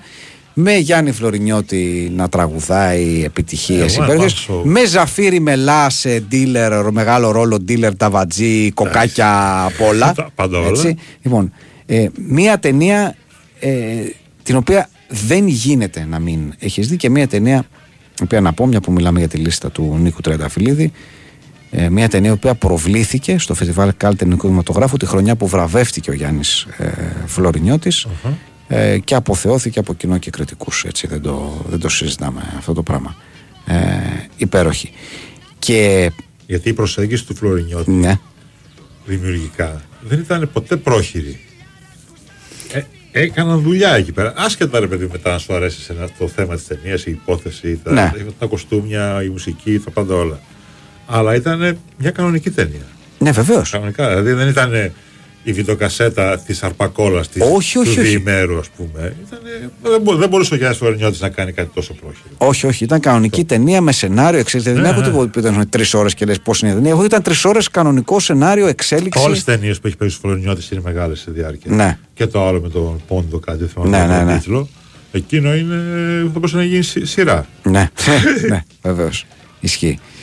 Ε, έχει Τα βα... τλ- Ιμπραήμ Τατσλίζε και η Χούλια Αυσάρ, λέει εδώ. Τα τουρκικά τότε αντίστοιχα. Είχαν επίσης πολύ μεγάλη ζήτηση. Τουρκικέ Α, για πες μου, βιντεοκασέτες. δεν, εγώ δεν το έχω αυτό το κομμάτι Τουρκικές καθόλου. και λιγότερο βέβαια, αλλά υπήρχαν και Ινδικές. Α, Bollywood από τότε. Ναι, με κλάμα εκεί να δεις. Αλλά το δίδυμο Ιμπραήμ Τατσλίζε και Χούλια Αυσάρ Ναι. ήταν αντίστοιχο Αλίκη Δημήτρης. Α, μάλιστα. Ήταν τέτοια φάση. Αυτοί παίζανε Αχα. Σ- σε ρή μαζί. ρε Και ήταν παιδί. τα ίδια με κοινωνικά. Ναι, έτσι, πάντα ψηλό- ερω- ερωτική ιστορία. Ε, Ξέρει, πάντα λίγο ρομαντικό. Κάτι τους χωρίζανε, κάπου τα βρίσκανε. Ξέρω εγώ, άλλη γυναίκα, άλλος άντρας, το ένα το άλλο. Αυτή ήταν η ιστορία. Ο ένας ήταν διάσημος, ο άλλος όχι. Αλλά σου ήταν ζευγάρι επίπεδου Αλίκη Δημήτρης. Δηλαδή τότε ήταν η Αλίκη και ο Δημήτρης σε εμάς και αυτοί ήταν, είχαν τη Χούλια και τον Ιμπραήμ. Μάλιστα. Υπέροχο. Είχαμε από αυτούς δηλαδή, πάρα πολλές ταινίες. Δηλαδή, άπαξ και ε, σου λέει, «Για, δώσ' μου μια τουρκική. Του δίνει μία που στο εξώφυλλο είχε Ιμπραήμ και Χούλια. Έλεγε, «Δώστε». Ήτανε- Ο- ό,τι να ναι, είναι. ναι, ήταν αφού παίζουν αυτοί οι δύο θα είναι καλοί. Μωρέ, μπράβο. Μωρέ, μπράβο. Λοιπόν, ε, ιστερόγραφο plus bonus με αστερίσκο στη λίστα του Νίκου Τριανταφυλλίδη και εντάξει έχουμε κάνει αναφορά βεβαίως και σε αυτή την εκπομπή. Ε, είναι το χόμπι μου ο βιασμός, το οποίο χαρακτηρίζεται ως το απόλυτο αριστούργημα. Ναι, ναι. Έτσι, και θέλω αν μου επιτρέπετε να διαβάσω το κείμενο, γιατί είναι το κείμενο του Νίκου Τριανταφυλλίδη, είναι, είναι μικρούλι, να μου επιτρέψετε ε, ένα λεπτό. Ε, περιγράφει λοιπόν την ταινία Νίκος Τριανταφυλλίδης ως εξής. Απερίγραπτο, σκηνοθέτης, παραγωγός, σεναριογράφος και βεβαίως πρωταγωνιστής ο Δημήτρης Βογιατζής στο ρόλο ενός serial killer που παίζει ως επιληπτικός χωρίς βέβαια να είναι διεκδικεί επάξια τον τίτλο του ΟΤΕΡ της πιο εξωφρενικής βιντεοτενίας που γυρίστηκε ποτέ. Οι μονόλογοι του βιαστή της ταινίας θα έκαναν τον Ed Wood να ζηλέψει και οι σκηνές σεξουαλικής παρενόχλησης, μπανιστήρι, βιασμός, αυνανισμός είναι αναμφισβήτητα οι χειρότερες που είδαμε ποτέ. Τόσο κακές που αγγίζουν την τελειότητα σε ένα νοσηρό αριστούργημα που ξεπερνάει κάθε διαστραμμένη φαντασία. Αν έπανε σημείο και μετά, αν είναι κάτι κακό και το τραβήξεις προς εκείνη τη μεριά, ε, αγγίζει τη θέωση Ναι, μετά ναι, κάποια στιγμή. ναι, ναι, ναι, ναι, δηλαδή. ναι, ναι. Γυρνάνε και συναντιούνται το καλό με το κακό. Έτσι. Και αυτή η ταινία συγκεκριμένη ε, ε, νομίζω ότι νομίζω εγώ είμαι σίγουρος είναι, απλά δηλαδή και, κερδίζει, μπαίνει στην καρδιά σου και δεν, ε, και δεν ξαναβγαίνει ποτέ. Η- Ελπίζω να έχουμε επηρεάσει τον κόσμο να μόλις τώρα κλείσουμε σε λίγο να, να βάλουν να δουν ταινίες τέτοιου τύπου για σβήσιμο σήμερα. Νομίζω ότι αξίζει τον κόπο και νομίζω Εγώ ότι... αυτό θα κάνω μόλις πάω σπίτι. Και νομίζω ότι αν δεις και, και μια-δυο, μετά λίγο αρχίζεις και Αρχίζεις και ψάχνεις. μπαίνεις στο τι. Εγώ σου λέω, γράφτηκα τώρα και με αφορμή που θα ερχόμουν εδώ για να θυμηθώ και λίγο τα πράγματα. Ναι. Γράφτηκα σε δύο κανάλια στο YouTube που έχει ο 500 και 400 κάτι ταινίες. Και επειδή συνηθίζω και την ώρα που δουλεύω, κάθομαι και φτιάχνω πράγματα, Ναι. να έχω κάτι να παίζει δίπλα. Μπορεί να μην δίνω και πολύ σημασία όλη την ώρα. Αλλά θέλω να είναι κάτι που όταν θα δώσω σημασία να έχει κάτι να μου πει. Ναι, ναι. Θα βάζω τέτοια τώρα να παίζει. Μιλώντας για σύμπαντα βιντεοτενιών και αυτά, ε, νομίζω θα ήταν παράληψη να μην κάνουμε μια αναφορά στο μικρό σύμπαν μιας άλλης ε, ε, παρέας, ε, την οποία ας πούμε είδαμε για πάνω στους τηλεκανίβαλους, δηλαδή ένα παρεάκι, Ναι. δηλαδή είναι το παρεάκι... Αυτό ήταν που πήγε την κομμωδία που έφερε λίγο την Αμερικάνικη κομμωδία εδώ πέρα. Ακριβώς. Παράγει Ζουγανέλη, Μπουλά, ο, ο, που ήταν ο Πουλικάκος. Ο Πουλικάκος, Τζόνι Βαβούρας, ο οποίος Ναι. ήταν είναι και ο, και ο Αμερικανοτραφής, ας το πούμε από αυτούς. Ακριβώς. Ε, υπήρχε αυτό το παρεάκι, το οποίο Και είχαμε επίσης... δει Και από κάποιες ταινίες που είχαν κάνει τότε και μετά που κάναν τα κουφώματα, το απίστευτα και ελληνικά, που παίξαν με αυτό το χιούμορ και Ναι. το βάλανε πολύ. Τι λέει εδώ, ε, έκλεισε λίγο πινέδα. Θα ήταν περίεργο να μην είχαμε μεταγραφεί σήμερα. Ναι. Συγγνώμη, παιδιά, ναι, γιατί είχαμε και την προηγούμενη φορά και το, Και πήγε καλά. το συζητάγαμε. Δεν έχει, αν- δεν ξέρουμε. Κάτι πάνε καλά τα πράγματα. Ναι, ναι. Και Μου αρέσει αυτό, παιδιά, εάν, ε, εάν κλείσει, θα τα ακούσετε. Καταλαβαίνω το παιδί τώρα που το στείλω, εντάξει. Θα τα ακούσετε εδώ πέρα, εντάξει. Ο, ο άνθρωπος. Ορίστε, ένας φίλος από Παρθένο Μπολσονάρο λέει: Ταινίες με τη Χούλια με πήγαινε να δούμε η γιαγιά μου στο σινεμά Αλέξανδρος στη Λάρισα μια φορά τη βδομάδα. Άρα παίζανε Ναι, και. ναι, σου λέω, ήταν ε, hit της εποχής. Παίζανε και, στις, ε, και στους κινηματογράφους λοιπόν. Ναι, γιατί τότε, αν θυμάσαι, ε, υπήρχαν τα σινεμά σε κάθε πόλη που παίζανε τις ε, καινούριες και τις επιτυχίες και υπήρχε και ένα που έπαιζε τα δικά του. Εμείς είχαμε στην Καβάλα ένα σινεμά, Ναι. το οποίο ήταν για χρόνια πορνό. Οκ, κάποια στιγμή τελείωσε αυτή η ιστορία Και ενώ ας πούμε στο άλλο σινεμά θα έρχονταν να παίξει το Rocky 4, Ναι. Ωραία. Στα Τιτάνια, που έτσι λεγόταν αυτό, μπορεί να παίζει μια ταινία με τον, ε, ξέρω εγώ, τον Χάρισον Φόρντ, ο, ο αυτόπτης Μάρτυρ, που ήταν ξέρω, εγώ, 15 χρονών ταινία. Ή να παίζει μια ταινία του Χίτσκοκ. Οκ. Και εκεί μπορεί, σε τέτοιο σινεμά, θέλω να πω, μπορεί να παίζει και κάτι τουρκικό. Μάλιστα. Εντάξει, υπέροχο. Μας είχε ένας φίλος ένα quiz το οποίο δεν νομίζω θα απαντηθεί. Λέει σε ποια ταινία διακόπτεται η Ε, ροή του των ζήτησα να μας πλάνων το πει, αλλά δεν μας είπε. και μπαίνει μια αναγγελία ότι στο σημείο αυτό τραυματίστηκε ο ηθοποιός. Ωραίο, Ναι, αυτό είναι- δεν, δεν μου έρχεται και εμένα. δεν το ξέρω. Τι είπα να μας φτιάξει να μας το πει, αλλά δεν μας το στείλει. Ναι, Μας μπορεί να μας το στείλει έστω και ε, τεροχρονισμένα. Μπορεί να μην θέλει να μας το πει. Σωστό. Μπορεί να μην θέλει. Μπορεί να θέλει να Λέει το. ξανά στην άλλη εκπομπή που θα κάνω να φύγω, θα το ξαναστείλω. Για, για να τους την πω, ε. ε, ναι. Για να τους την πω. Τέτοιο χαρτί να έχω και να το πετάξω έτσι. Έτσι είναι. Όχι, παιδιά, τα καθάρματα ήταν αυτά. Παιδιά, Τα καθάρματα φτάνουμε στη δεκαετία του 2000 πια Ε, ναι, εκεί. πια, Δηλαδή έτσι, εντάξει. να και 2000. Πίσω αυτό το καθαρμάτων είναι 2003, αν θυμάμαι καλά. Έτσι, οπότε μ, πάμε πολύ μετά. Ε, επικεντρωθήκαμε και επικεντρωνόμαστε στη βιντεοκασέτα. Δηλαδή στη δεκαετία του, του 80. Είναι πολύ σπουδαία ταινία, πίσω αυτό το καθαρμάτων, δεν το συζητάμε. Έτσι, αλλά, αλλά όχι. Ε, μένουμε και θα, και θα μείνουμε μέχρι εκεί. Και δεν μπορούμε να πάμε και παραπέρα, ούτως ή άλλως, διότι ε, η ώρα μας Το τελείωσε. κάναμε τον χρόνο και έφυγε σαν να γυρίζαμε βιντεοκασέτα, ε, δεν Ε, ενδεχομένως. Έτσι είναι, έτσι ακριβώς. Λοιπόν, οπότε κυρίες και κύριοι, κάπου εδώ είναι η ώρα να ευχαριστήσουμε πολύ τον Χάρη Χριστόγλου, ο οποίος ήταν σε ρύθμιση των ήχων και επιμελήθηκε όλα τα ωραία έτσι. Α, α, όλες τις ωραίες μουσικές τις οποίες ακούσαμε και τα τραγούδια και τα, και τα χαλιά την Κωνσταντίνα Πανούτσου που ήταν στην οργάνωση και επιμέλεια της παραγωγής όλους εσάς βεβαίως την προσοχή και την ακρόαση και ελπίζουμε για όλα αυτά τα ωραία που θα δείτε ε, μετά όλες τις ε, την... Α, στην κλασική περίπτωση Βλάβης λοιπόν απάντησε Ναι.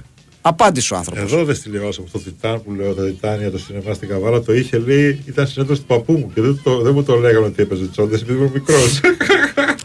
Κατάλαβες. Κατάλαβες τώρα τι γίνεται. Όπως λέει ο φίλος, Χούλια ονόμασε ο Ρίγα στους Σταύλους τη μουσουλμάνα κρατούμενη που είχε παίξει με ψάλτη στο καμικάζι αγάπη μου. Τυχαίο. Α, καθόλου. Καθόλου. Γιατί υπήρχε από πριν. Καθόλου. Πατσίνκα λέει ο άλλος. Τι γίνεται. Μάλιστα. Κώστα, ευχαριστώ πάρα πολύ. Εγώ ευχαριστώ. Ευχαριστώ πάρα πολύ. Ε, Κυρίες και κύριοι, ελπίζουμε και εσείς να περάσετε κάπως καλά. Να βάλετε να δείτε μεγάλη απόφραξη, να βάλετε να δείτε κομπιούτερ του Ό,τι θανάτου, θέλετε. να Κάτι- βάλετε να δείτε τραγουδιστή κάτι το χωρί τέτοιο. μπαρ, να βάλετε να δείτε χόμπιμο βιασμό και θα περάσετε πάρα πολύ καλά. Όχι άλλο survivor. Ναι. Φτάνει. Όχι άλλο. Α βάλουμε λίγη ποιότητα στη Πάριο ζωή και μας. Αλεξίου. Ε, ναι, διάολο. Καλό Σαββατοκύριακο. Γεια σας.